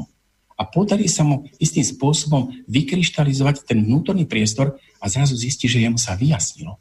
Čiže e, toto bolo niečo, čo e, odrazový mostík bol pro, pr, práve ten, to stretnutie s tým zomierajúcim človekom a tie jeho také výčitky a taká, taká nostalgia, že bože, však už je neskoro a ja som takéhoto človeka nenašiel, ktorý mi dobre poradil, to je jedno, jedna taká motivácia. Druhá je práve tá, ktorá korešponduje s tým dnešným svetom, že, e, ktorá nás, e, ktorý nás nutí do samoty, že to môže byť veľmi plodné obdobie, pretože sa nám vyjasní v mnohých veciach, zistíme, čo všetko nepotrebujeme. No a teda to duchovné rozlišovanie, e, to ma doteraz fascinuje. Ja som až prekvapený. Mám ešte pokračovať, alebo... Kľudne, kľudne, ako... Pokojne, pokojne, pokračuj. No, mňa predovšetkým e, fascinovalo to, že e, čo Svetý nás hovorí o duchoch. Hovorí, ako vplýva na človeka dobrý duch, ako zlý duch, ako ich možno rozlišovať, ako si počína zlý duch, že on obyčajne útočí na najslabšiu stránku človeka. Vidíte, že ľudia obyčajne si stiažujú, no ja mám stále ten s týmto problém a stále s tým musím bojovať, pretože to je moja slabina. A skutočne diabol je ako taký stratég, ktorý si nájde najslabšiu Ehm, stránku toho, toho, toho obranného múru, nejakého pevnosti a tam zautočí. To je prvá taktika zlého ducha. Druhá, že sa veľmi rád maskuje. Rád sa maskuje za aniela svetla. A to je dobre sa naučiť rozlišovať, že čo je skutočne dobré a čo je skutočne zle, čo je za ponukou, ktorá sa mi teraz mm, črtá, ktorá sa mi ponúka ako veľmi pútavé a je to skutočne dobré. A tretia vec je, že, mm, že e, nútiť k mlčanlivosti. E, to, čo som spomínal, e, toho detka, ktorý zomieral e, na smrteľnom posteli, on bol stále zavretý do seba. On nemá človeka, ktorom by sa otvoril. A mať niekoho, komu sa človek otvorí, je skutočne istým spôsobom, ako Svetý nás hovorí, boj proti zlému duchu, lebo človek, ktorý je zavretý v sebe, vytvára ideálne podmienky na to, aby zlý duch mohol isté, isté aj nejaké podnety dať a, a, a nejakým zavádzať človeka. No a toto sú také tri body, ktoré Svetý Ignác zhrnul, takú múdrosť duchovných odcov celých storočí. A mňa zase to zaujímalo, že ako by sa to dalo rozdi- e, rozmož- e, rozdeliť na drobné. Že skúsme si všimnúť, že kedy, kde, čo, ako vzniká v tom poklade cirkvi, čo sa týka poznania dobrých a zlých duchov e, v dejinách. A tak prídeme do prvých storočí k životu svätého Antona Pustovníka, ktorý prvýkrát tak nejako sa rozhodol žiť v samote v 5. storočí a zistí, že v tej samote vôbec nie je sám. Tam zachytáva dobré a zlé podnety a, a dokonca nevie to ináč pomenovať, iba hovorí, že, že ho napádajú zvieratá, šelmy a, a, a divé zvery. A, a, a to je v podstate istým spôsobom vyjadrené to, že on mal pokušenie, ktoré nevidel ináč vyjadriť, a tak vyjadral načasovo, že to malo takú silu, to pokušenie, že to je lev. Alebo e, napáda ho myšlienka, ktorá by ho nikdy nenapadla na najcitlivejšom mieste, lebo zanechal e, vlastnú sestru, lebo stratil rodičov a teraz ho napadne taká delikátna, bolavá myšlienka, že, že jaj, že čak, čo je s ňou, že, že ja, som, ja som ju opustil, ty si ju opustil, takéto myšlienky na neveľmi slabom, delikátnom mieste, on hovorí, že to je had. Ten ma napáda skutočne, ako keby tak nenápadne sa priblížia na najslab, najcitlivejšie miesto. Čiže on používa celý taký balík obrazov a zvieracích, ja neviem, vlastností, aby vyjadril to, ako diabol sa rôzne pretvaruje. Nie je celkom isté, že má pokušenie vo forme tých, e, tých zvierat, ale vo forme tých efektov, ktoré zachytávajú tie zvieratá, isto, isto áno. Čiže toto bolo niečo, čo som povedzme postupne objavoval práve u tých duchovných majstrov otcov púšte, ktorí s týmto mali európske skúsenosti. A myslím, že pre dnešného človeka to je rovnako aktuálne ako pre tých otcov prvých storočí. Uh-huh. Samozrejme, divák, ktorý si to pozrie, tak sa zamyslí nad tým, že keďže to téma rozlišovanie duchov, tak pravdepodobne tí duchovia sú dobrí a zlí. I v dnešnej dobe je, e, ten človek e, odišiel z toho duchovného života do tej e, materiálnej, hmotnej reality, ktorá ho každodenne napáda z každej strany. Mal si ty nejaký taký konkrétny duchovný zážitok, kde by si, kde by si naozaj pocítil, že že bol si v kontakte s niečím, čo, čo sa dá nazvať zlým duchom. Ako, ja, ja, ja sa, sa, priznáme, že, čo sa týka tejto oblasti, tak uh, pomáhame ľuďom už viac ako 10 rokov, čiže mám reálne zážitky, skúsenosti, uh, pri, spolupracujeme s, s exorcistami a poznal som veľa ľudí posadnutých, čiže viem, o čom hovoríš, ale tí ľudia, ktorí absolútne nie sú v tejto téme uh, zbehli, tak pre nich taký, taký nejaký príbeh alebo nejaký taký osobný zážitok, kde by si mohol uh, pozrejmiť, ako, ako, ako, ako to reálne vyzerá, funguje. Môj veľmi silný zážitok bol skutočne, že keď som bol raz účastný exorcizmu, pretože tam je veľmi dôležité, keď ste viacero kňazov modliacich sa, tak to bol skutočne pre mňa veľmi silný zážitok, kde som pochopil, že skutočne zlý duch zasahuje a môže sa človeka akoby zmocniť takým istým spôsobom, ako to je v Biblii napísané. Skutočne vôbec nič sa na tom nemení. Chce sa človeka zmocní a má ho v moci, pokiaľ, pokiaľ ho e, nejaká duchovná osobnosť ako nevyženie. Mocou, mocou samozrejme Božou. E, toto sú také extrémne prípady, ktorých povedzme sa človek bežne s, s ním nestretáva, ale skôr sa my stretávame s prípadmi ľudí, ktoré zrazu cítite, že že, že, že sa necítite nejako zvlá, dobre vedľa človeka, ktorý je vedľa vás, že niečo vám nesedí, a to sa o tom hovorí, že človeka nepoznáte podľa toho, jak sa oblieka, alebo že, že čo hovorí, ale ako sa vedľa neho cítite. Nechcem to byť taký nejaký, že by som utekal do takejto nereality, ale, ale skutočne ten prvý pocit, ktorý, e, ktorý máte e, zo správania človeka, niekedy môže človeka naviesť, na, na, na, na, navigovať ho že, že daj si pozor, tu niečo nekvádruje. A vôbec som není ďaleko od, e, od aj postojov duchovných autorít. Oni hovorí, že existuje aj viaté poznanie. Človek nie je len diskurzívne, že, že človek si to spočíta, že toto si urobil, tak teda niečo nie je v poriadku s tebou, ale, ale máme také vliaté poznanie, ktoré sa podľa Aisa e, San Barzanúfia e, dosahuje práve askézou, modlitbou a pôstom. Oni nám otvárajú tieto prostriedky, akoby poznanie, ktoré, ktoré bežne racionálne poznanie neumožňuje. A toto je niečo, čo človek povie, že ja to tam cítim, že to, to tam niečo nekvádruje. A potom, keď si dá človek pozor, zistí, že, že sleduje toho, toho človeka, ktorý takto na neho zapôsobil e, dlhší čas a, a zistí, že tam skutočne mal, že sa mohol trafiť aj na prvý pohľad. Čiže takýchto prípadov myslím, že to pôsobenie dobrého a zlého tiež sa dá nejakým spôsobom akoby vycítiť strom sa pozná po ovoci samozrejme. Ovocie z dobrého je láska, radosť, pokoj, poznáme to všetci. Ale aj ovocie eh, ľudí, ktorí sú v službe zla, alebo teda sa nechajú takýmto spôsobom ovládať, tak tiež sa dajú spoznať. Čo hovoria títo duchovní autory? Že máme si dávať pozor na jednu vec, že človek e, e, prirodzené potreby by mal strážiť a by mali ich mať pod kontrolou. To hovorí Evaglio Pontico, ktorý napísal, že 8 zlých duchov. No a on hovorí o tom, že, že každá prirodzená potreba môže prerásť veľmi ľahko do nečnosti. Hovorí to napríklad na jedle. Hovorí, že, že my potrebujeme k tomu, aby sme e, žili nejakú kvantitu jedla. Ale keď si človek, že, že tie, zlý duch človeka posúva k tomu, aby preháňal, aby, aby, aby jedol viac, aby si vyberal lepšie a aby, a, aby sa z tejto prirodzenej potreby stala nečnosť. A, nejaký, že z toho prirastie do obžerstva. Čiže toto sú veci, ktoré, e, keď si človek vysleduje, ako povedzme má pod kontrolou tie prirodzené potreby, tak si môže potom aj istým spôsobom aj uh, vyanalizovať, že či skutočne uh, žije istým spôsobom, ako takým, uh, že sa chráni pokušeniam, alebo istá triezvosť a striednosť je prirodzeným obranným spôsobom, ako bojovať proti, povedzme, pokušeniam zlého. Tak to boli chlapci zo slovenského dohovoru za rodinu a mali tam hostia pátra jezuitu Petra Duvka. Názov je aktuálne z Vatikánu, ak chcete na internete, na YouTube.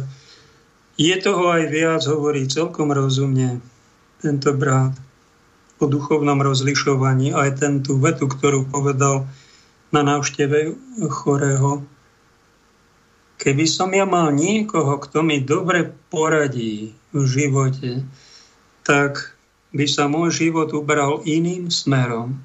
Veru, treba sa nehať, niekedy nechceme rady, myslíme si, že my sme tí najmúdrejší vo všetkom. To je naša tiež skrytá pícha. Prečo však sa poraďme aj s druhými, ktorí niečo viac vedia, aj troška širší rozhľad, viac skúseností. Poraďme sa aj s teológmi, aj tými, čo odbornejšie vykladajú sveté písmo, najmä so svedcami aj pápežmi. Neignorujme to, lebo keď zostaneme len pri tých svojich múdrostiach a tých svojich radách, potom môžeme sa rozhodnúť aj nie dobre a budeme mať zo života, keď budeme odchádzať pocit, že sme niečo dobré zanedbali.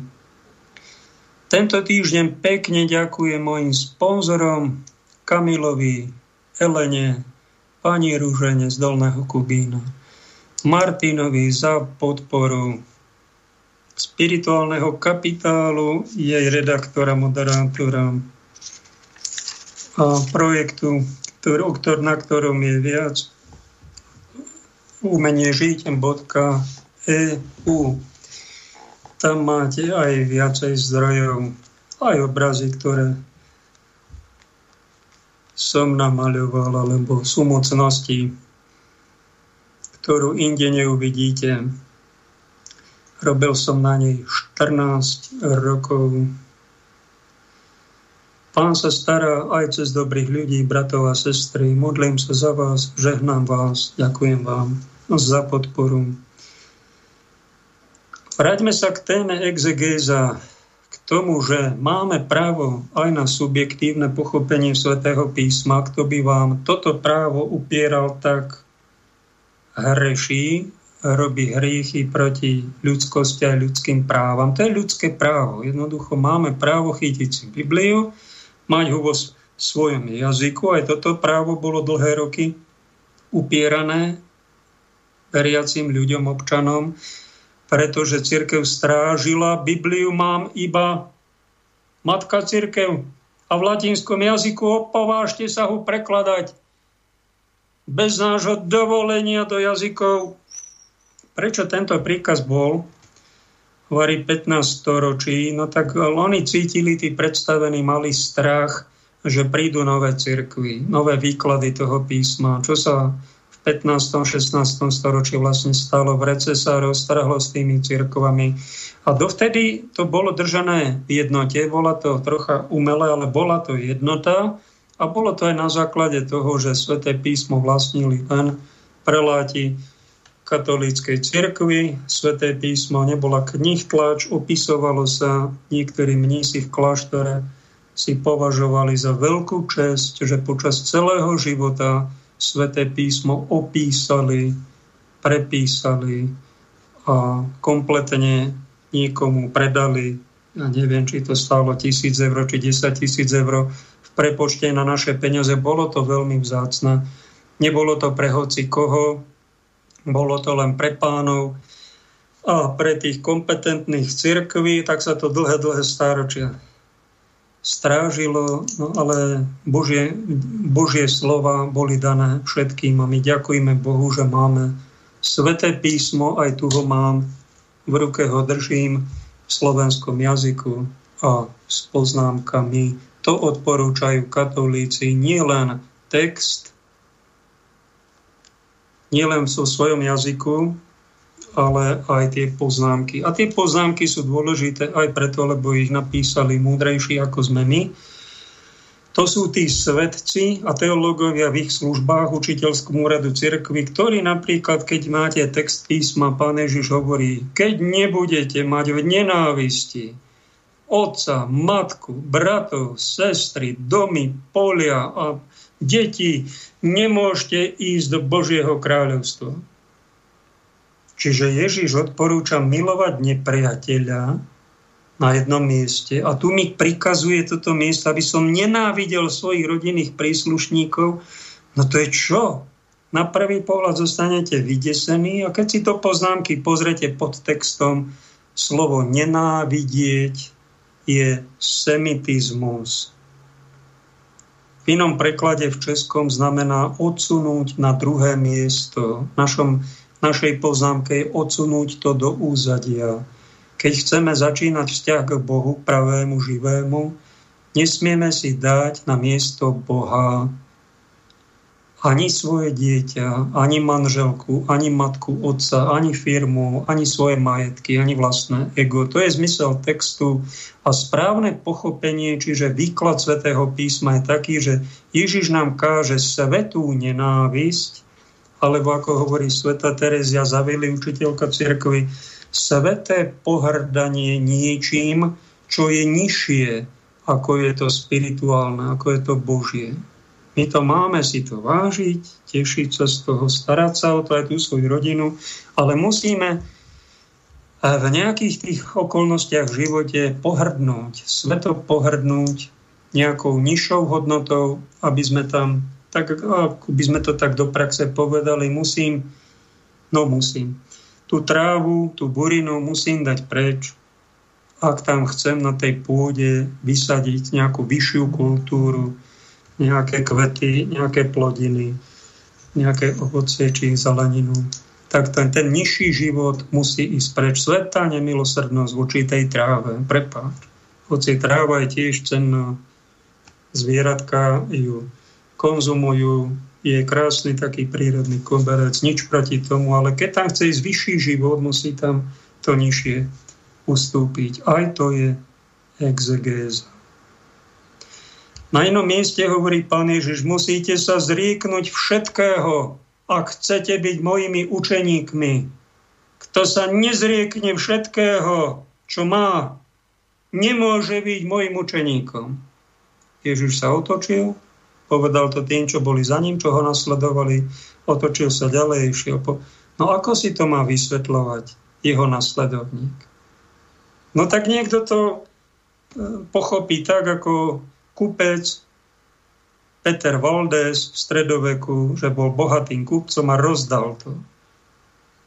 No to je pekné, aj pápež ho pochválil, aj veriaci ho milovali, obdivovali, že on pochopil toto čas svätého písma e, ako bohatý mladík, prišiel za Ježišom a Ježiš mu povedal, musíš opustiť to bohatstvo, rozdať to a potom príď nasleduj. On to tak pochopil, že to všetko rozdal a začal nasledovať Ježiša. To, táto prvá časť exegézy bola veľmi krásna, nasledovanie ho obdivuhodná, no ale druhá časť Petra Valdesa bola už uh, patologická, lebo začal to nanúcovať všetkým. Aby to všetci urobili. Aby všetci rozdali majetky. A vrhol sa na církev, biskupov, kardinálov, pápeža. Všetko rozdajte, musíte to rozdať za čo potom bol pápežom exkomunikovaný a preklínaný. A církev sa bránila. Prečo? No lebo začal nanúcovať tú dobrú vec, ktorú sám sebe aplikoval. Ježiš nenanúcoval bohatému mladíkovi, musíš. A všetci to musíte. On mu dal len radu. Ak chceš, rozdaj, nasleduj ma, zarad sa ale on odišiel smutný, lebo to nerozdal. Tento Peter Valdes to urobil, ale chybu urobil a zlú exegézu spravil, že začal nanocovať všetkým niečo, čo není Božie prikázanie, čo je iba rada, ktorú mal urobiť. Pravdepodobne sa nezriekol ešte v duchu niečoho sám, napríklad toho svoje, tej, svoje, toho svojho ega, nádoru pýchy, ktorý mal na mozgu a tlačila mu na mozog a začal tú pýchu nanúcovať a nanúcovať aj takúto formu svetosti, ktorú on mal možno zo svojich pár priateľmi prežívať. Mohol sa pridať k Františkánom, nech sa páči, ale Františkáni nenanocujú celej cirkvi charizmu chudoby.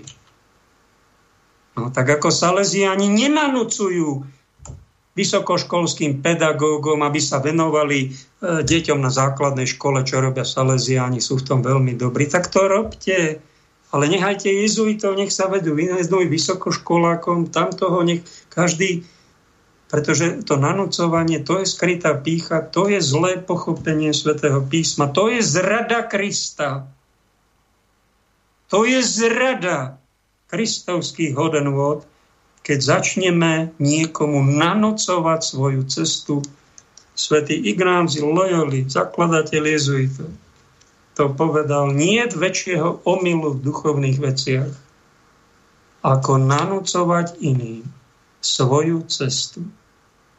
Toto som zažil, že niekto vám nanúcuje, ožeň sa, ožeň sa. Prečo mi to nanúcuješ? Druhý vám nanúcuje, nežeň sa, nežeň sa, nesmieš sa oženiť. A prečo to ty nanocuješ? Tak sa nežeň, ty sa ožeň a nechaj druhého žiť. Jeden chce 10 detí, jeden nemá dieťa, jeden má jedno dieťa, ďalší žije v celibáte, v slobodnom stave. Nechaj každého žiť. Svoj život. Pretože každý sme trocha aj iný. Niečo sme trocha aj podobní. Máme prieniky tie naše osudy. Ale zlo začne, že sa nezriekneme svojej vôle, nezriekneme sa tej svojej predstavy, ako by to malo vyzerať a začneme ho surovo nanúcovať všetkým. Všetci musíte mať rúška, všetci musíte mať testy, všetci musíte byť vakcinovaní. A však to je chore. Tuto príde niekto k lekárovi a povie, ja som mal infarkt a ten lekár vám povie, vy nemôžete byť vakcinovaní. Aj vy, čo máte rakovinu, nemôžete byť vakcinovaní. Tak prečo to ty nanocuješ? No ja ti poviem prečo. Lebo si sa nezriekol svojho prašivého ega. Máš nádor pýchy na mozgu. A ten ti tlačí na tento mozog. A preto ty tlačíš na pílu. Preto ty znásilňuješ iných. Preto ty im znepríjemňuješ život. Pretože ty ich nenávidíš. Keby si ich mal rád, tak budeš mať ku ním základnú slušnosť a úctu aj k ich slobodnému rozhodnutiu. Môžeš im niečo navrhnúť, tak ako pán doktor v nemocnici navrhne, viete čo, podľa dostupných znalostí vedy, a ja vám to odporúčam, mám prax 30 rokov, ja by som na vašom mieste túto vec riešil operáciou. Ale nechaj na pacientovi, nech sa rozhodne. Nebude mu to vnúcovať. A keď pacient si to rozmyslí a povie, dobre, pán doktor, ideme do toho, tak potom poďme a urobme. Bodaj by sa operácia podarila. Katolíci vám zoberú zo svätého písma, toto robte na moju pamiatku, na svetú omšu, ktorá existuje, funguje, deje sa. A keď vám povedia, musíš chodiť do kostola. Navšte bol si v kostole, no, do kostola chodíš a musíš, a to, to musíš chodiť do toho katolického kostola. No tak ale oni sú není katolíci. Čo im to nanúcuješ? Aj keď je niekto katolík, však on nemá povinnosť každý deň chodiť na svetú omšu. Ty keď chceš, tak choď, nech sa páči, ale nechaj druhého, možno pôjde raz do týždňa a, a bude slušne sa chovať a mu to stačí. Nenanocuj mu svoju formu svetosti, lebo to je veľmi patologické vysvetľovanie si svetého písma. Keď sme boli troškami katolíci, vážení, Slováčikovia, Slovenky, tak by sme povedali, a Tatry vysoké to není Boží chrám? Dokážte mi to, že to není Boží chrám. Že tam Boha nie. Dokážte mi to. Všetko mi svedčí o tom 10 tisíc dôkazov, je, že toľko krás tam, že to musel stvoriť dobrý Boh. A keď tam sa niekto ide nadýchať čerstvého vzduchu, ide na nejakú túru, raz ešte nejakú intenciu, že to obetuje za toho a za toho, a že takto trávi voľný čas a ide si ctiť Boha aj do Tatier, tak prečo by som mu to zakazoval? Však aj Tatry sú Boží chrám katolík, ktorý toto nikdy nepočul, není vôbec katolík. Podobne není katolík ten, čo chodí iba do kamenného kostola, nič iné, len do kamenného kostola, nanúcuje to ostatným, skamení mu srdce z toho A nikdy nepočul to, že kde sú dvaja, traja v mojom mene, tam som ja medzi nimi. To povedal nikto iný, len náš spasiteľ, Kristus, Pán inkarnovaný Jahve. Čiže aj to je Boží chrám, kde sú dvaja, traja a nezídu sa na to, aby len hovárali, obviňovali, kádrovali, osočovali a, a chystali nejaké zločiny, ale zídu sa na to, aby sa zdieľali, rozprávali, zaujímali jeden na druhého, tešili sa spolu a, a snažili sa pomôcť navzájom. Aj to je chrám. Aj toto spoločenstvo. A pýtam sa, a v tvojom srdci není Ježiš? Tvoje telo není chrám? To, to, to, to, to, no síce sa píše katechizme, ale, ale to musíme chodiť len do kostola. No a toto není tvoj chrám, tvoje srdce, tvoje telo, tak čo to je? Čo to je? Diablov chrám. Však to má byť takisto chrám aj tvoje telo. Počul si takýto výklad svätého písma? Nie, to som nepočul. No tak sa zobuď, ty superkatolík ktorý má záchvaty polokatolicizmu a keď mu poviete a doplníte nejaké to učenie, čo to je chrám, čo to je chodiť do kostola, táto relácia bola venovaná špeciálne tým, ktorí nechodia do kostola, ale nie len toho kamenného, ale do toho tatranského, do toho telesného, aj do toho spoločenského. A keď bez Sveté písmo si chytem, tak tam je inakší Ježiš ako v kostole, však tam je ten istý Kristus, keď si niekto otvorí Bibliu, však sa ty spamätaj. A všade, kde je ten Kristus prítomný, všade si ho cti. Nie len vytrhnem si niečo, e, z niečo sektársky, to, to potom na, zveličujem, fanatizujem a natláčam to všetkým ostatným a, a 10 iných kvalitných vecí chrámových vecí božích si nevšímam, nerealizujem. Ako si to ty pochopil, tú exegézu? Si nepochopil toho veľa však. A čím je niekto väčší superkatolík, to som vám zistil, milí poslucháči, a tvári sa strašne nábožne, strašne superkatolícky, tým som zistil, že má ťažšie defekty polokatolicizmu a farizeizmu. Toto som zistil. Preto pozor na takýchto sviatuškárov. 9 desatín pokladu viery. Nech, nemajú o to záujem, oni to nežijú. Len tú jednu desatinku, to sú takí desatinkári a tu natláčajú všetkým ostatným a krivia, fanatizujú a, a nervózni, nerv, väčšinou sú nerváci. Ne, nepokoj majú z toho. Joj, dáme pesničku, lebo sa tu zase aj vás rozčulím.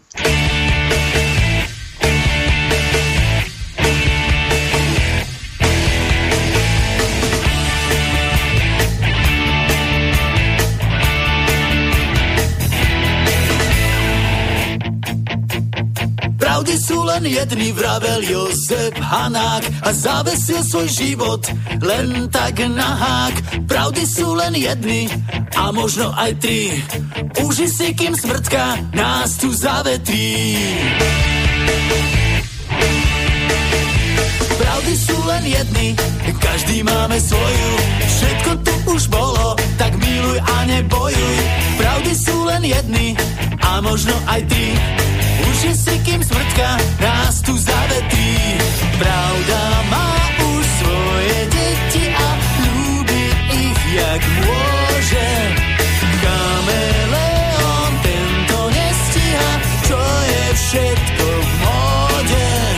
Svine sú na vine a my radšej žime. Pravdy sú len jedny, ako krásne sestry, všetci si ich milia, tak si nervy šetri. Pravdy sa nám smejú, keď majú dámskú jazdu, že strácame prehľad a už balíme každú. Pravda má už svoje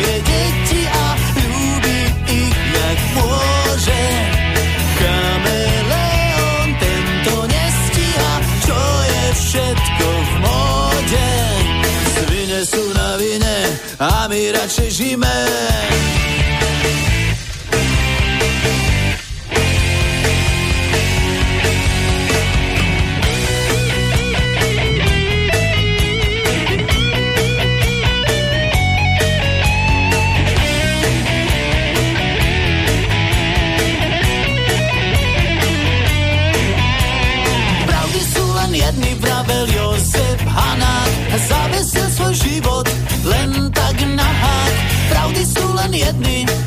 Možno aj ty. Už si kým smrtka nás tu. Pravda má už svoje deti a ľúbi ich jak môže. Chameleon tento nestia, čo je všetko v móde. Svine sú na vine a my radšej žijeme.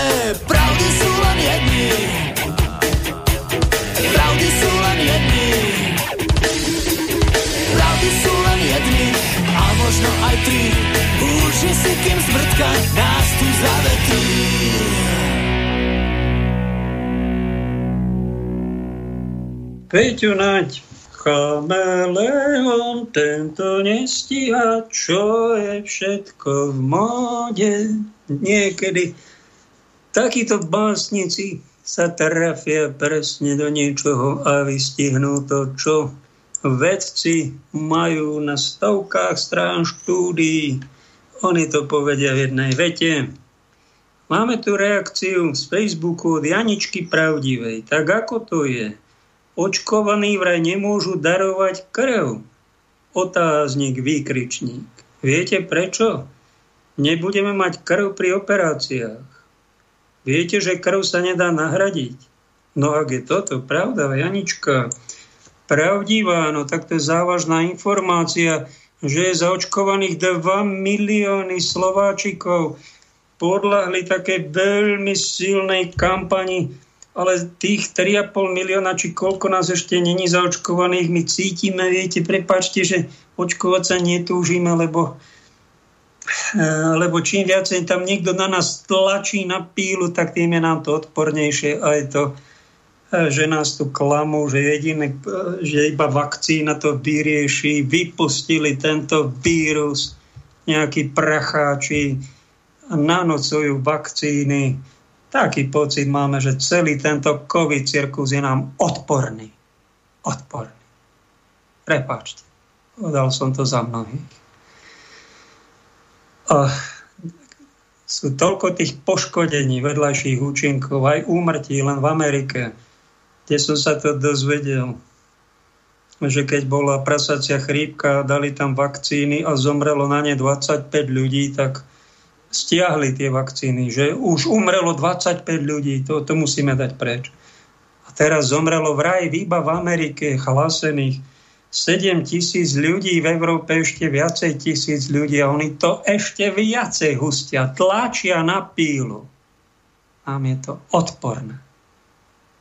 Aj to tlačenie, aj to, že sú tam čiastočky z potratených detí, to nám je odporné. Na druhú, odporné na tretiu je nám to, že nám tu klamu, nehorázne nám klamu, že to je z nejakého netopieríka, a že to je príroda. A oni tam otravujú studne a rehocú sa z nás, ako nás nachytali. A mnohých pravdepodobne zneplodňujú, zinvalidizujú, poškodia. Ja, na infovojne, keď tak počúvam, tak už len o tom očkovaní už to musím aj vypínať. Nedá sa mi to počúvať a radšej idem do ticha, kde norm, čistejší vzduch, Ošo vraj prehlásil, poslušnosť je veľmi jednoduchá. Neposlušnosť vyžaduje trocha vyššiu úroveň inteligencie. Poslušný dokáže byť každý hlupák a vlastne jedine hlupák môže byť poslušný. Inteligentný človek si kladie otázky. Pýta sa, prečo? Prečo by som toto mal robiť? Pokiaľ nebudem poznať dôvod a následky, nehodlám sa do toho zapojiť. A vďaka tomu sa stáva zodpovedným jedincom. No tak toto je jeden z podarených citátov od Oša. Ďakujem poslucháčke za podnet. Ale už, aby som za veľký príklad morálky nedával, pretože on uctieval bohyňu slobody, príliš veľmi a dostal sa do veľkého extrému, kedy ešte stihol úprimne prezradiť všetkým ostatným, že Hitler bol síce šialenec, ale ja som ešte šialenejší. No ale niektoré citáty ako tento má celkom podarená. Tu máme ďalší od Jozefa, mám tu zaujímavý podne do Svetom písme. O pozeraní sa na ženu. Ako vhodný príklad začneme tým posledne spomenutým o pozeraní sa po ženách, čo je v Evaníliu podľa svätého Matúša uvedené v rámci Ježišovej reči na prchu.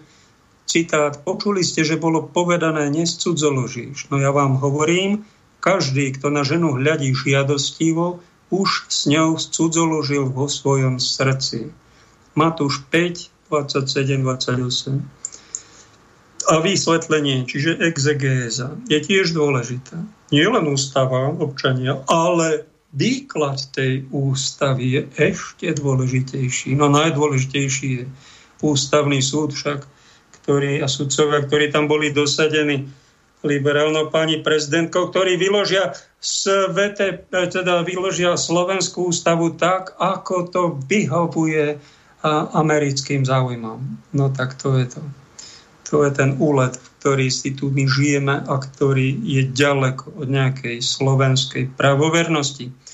Tento citát z Biblie má takýto, takúto výklad. Ako má kresťan katolík toto správne chápať? Nesmie sa azda chlapec, muž, ani obzrieť za pekným dievčaťom či peknou ženou. Nesmú sa chlapci pozerať po dievčatách.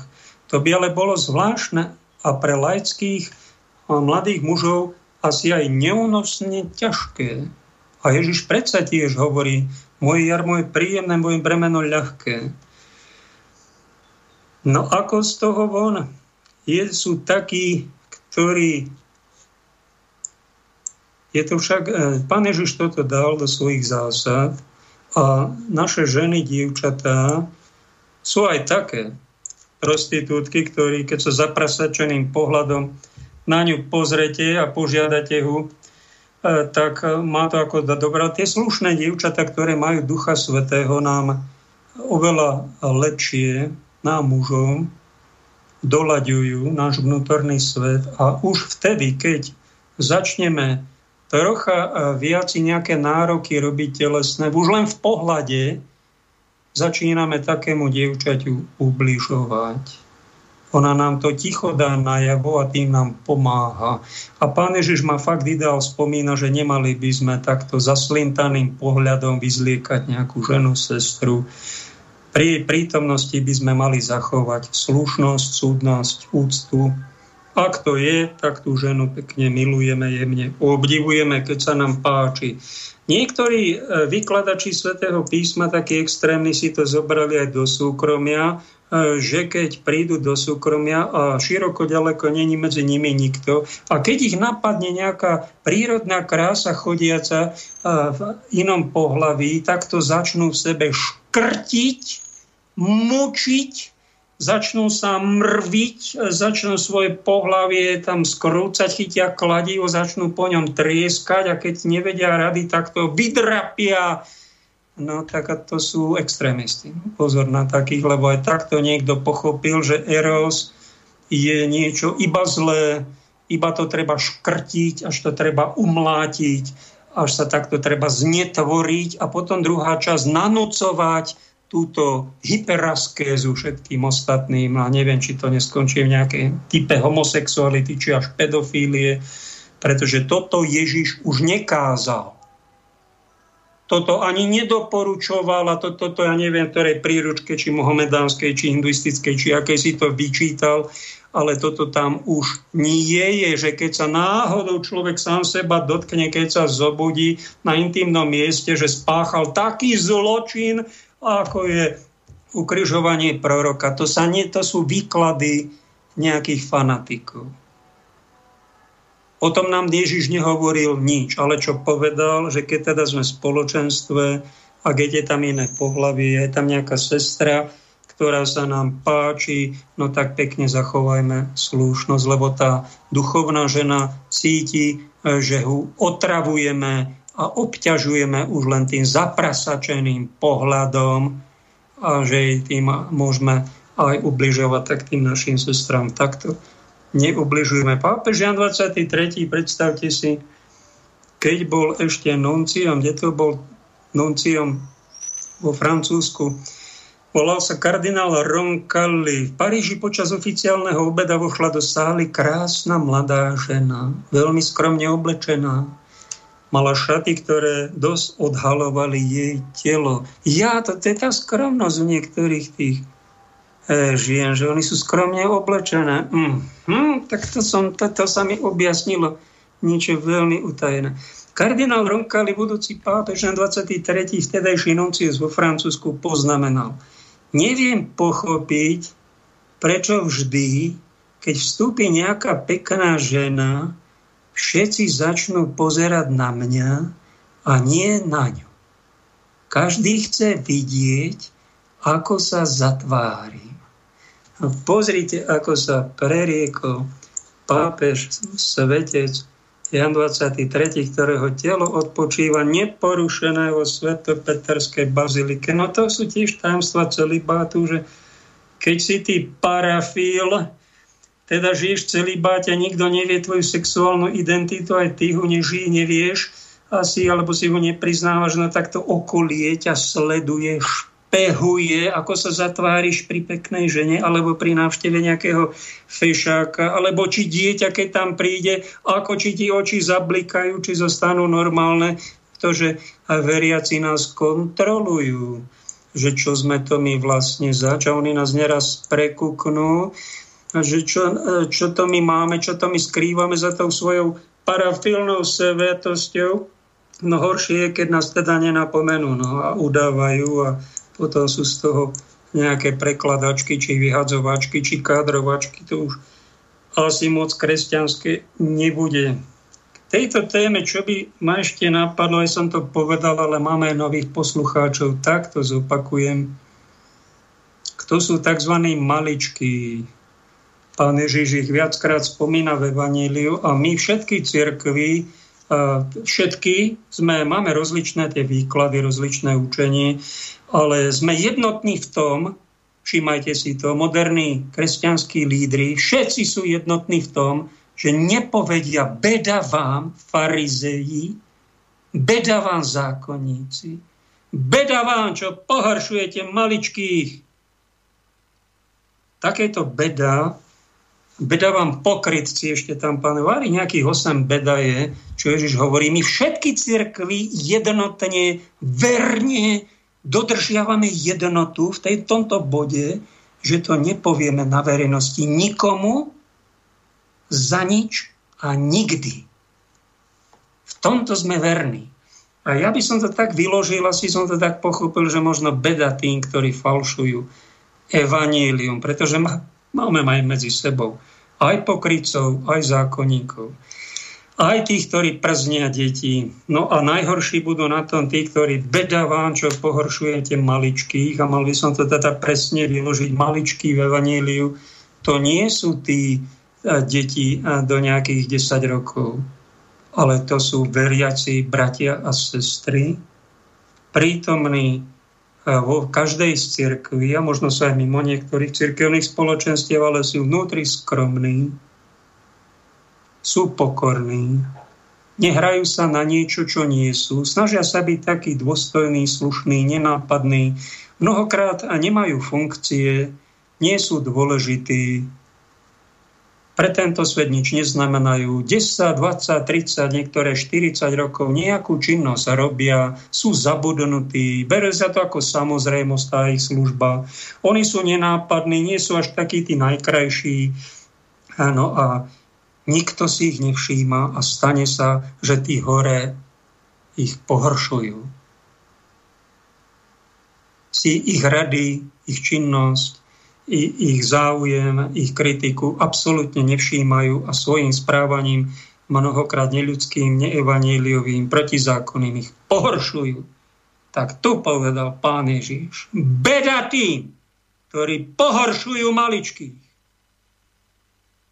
Právny výklad maličkých je, že sú to dospelí, ale sú maličkí pred Bohom, sú malí pred pravdou a čakajú 10 ročia na vyšetrenie svojich ukrivdených, eh, to im, čo im niekto ukrivdil v nejakej oblasti. A pravdepodobne to nevyriešia ani súdy, ani policia. Nikto vyrieši to už len posledný súd a máme takýchto medzi nami. E, osud ma dokopal, ja som sa tiež hral na veľmi dôležité a zrazu som nikto, som na poslednom mieste, som taký maličký ako Janko Hraško a ešte ma tam začali mlátiť a ohovárať, osočovať, kopať a hremať, prečo po mne šlapete? Však ja už som taký malý ako Janko Hraško, som nikto. No oni mi chceli pomôcť, aby som bol taký malý ako hrčičné zrnko, ale mi to nepovedali. Ja, prepáčte, prepáč, ja som sa na vás hneval, že prečo to robíte E, vy mňa, Janka Hráška, ste ešte chceli povýšiť do ešte menšieho stavu, aby som bol ešte menší pred Bohom aj pred ľuďmi. Tak, vám, tak sa ospravedlňujem a pekne vám ďakujem. Pretože to, čo nám pomáha na vonku, tie úspechy a pestujeme všel, všelijaké športy, aj divné športy, aj osobne si vykladáme Bibliu a preháňame to sme v extrémoch a keď nám to pomáha k tomu, aby sme boli viacej píšení a mali nejaký nádor pýchy, no tak žijeme veľmi pomí, vlastne pomílený život. A keď nedáme na žiadnu kritiku, na žiadne upozornenie, na žiadne varovanie ani dobromyselné a keď takto s tým nádorom aj skončíme nekajúco, tak sme žili jeden pomílený, zbabraný život aj keby ste boli slav, monacká princezna, mali peňazí ako Gates a boli slávni ako Karel God, nepomôže vám to.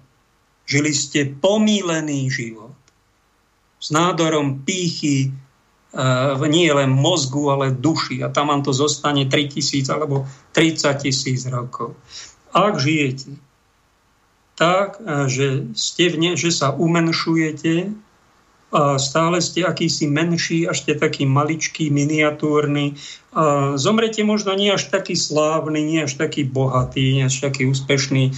A málo kto vám zatlieska, málo kto si to všimne, žili ste správne. Boh si vás nájde, ak ste boli maličky. Ja to zrieknúť všetkého som tiež nedovysvetloval, že zrieknúť sa máme všetkého. To robia maličky v duchu nie tým, že máš rodinu, musíš sa zrieknúť. Má, máš, ty sa aj musíš tej ženy, svojich detí, rodiny, aj svojho ega zrieknúť v duchu. A napríklad povedať, pane, ďakujem ti za rodinu, za ženu, za deti, za matku, za firmu. Ďakujem ti. Ale to není moje. To je tvoje, pane. Ty si majiteľ. Ja som iba správca. Toto je zrieknutie sa konkrétne svojej rodiny to, to, to, maličký človek urobí so svojím telom. Páne, ďakujem ti za to telo, však to je krásne, si mi to dal. Sa o to starám, prepáč, ak som niekedy sa zanedbal. Ale to telo, to není moje, to je tvoje telo. Ty buď kráľom v tom tele. Ty si, to je zrieknutie sa tela.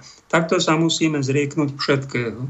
A kto to robí, tak je Kristovec, no a kto nerobí, tak je farizejko jeden, nešťastný ktorému bude raz nejaká, nejaká patológia, pretože si na niečom strašne bude zakladať, spišne z toho a začne z toho chudák blbnúť. Aj tam nakoniec o to príde a zostane mu len poškodená e, duša. Ďakujem za pozornosť, milí poslucháči. Rozmýšľajte o tom, pretože sme tu nepreberali nejaké prkotinky, ale niečo, čo sa týka našho, našej väčšnosti. Pekný zvyšok dňa vám praje brat Pavel.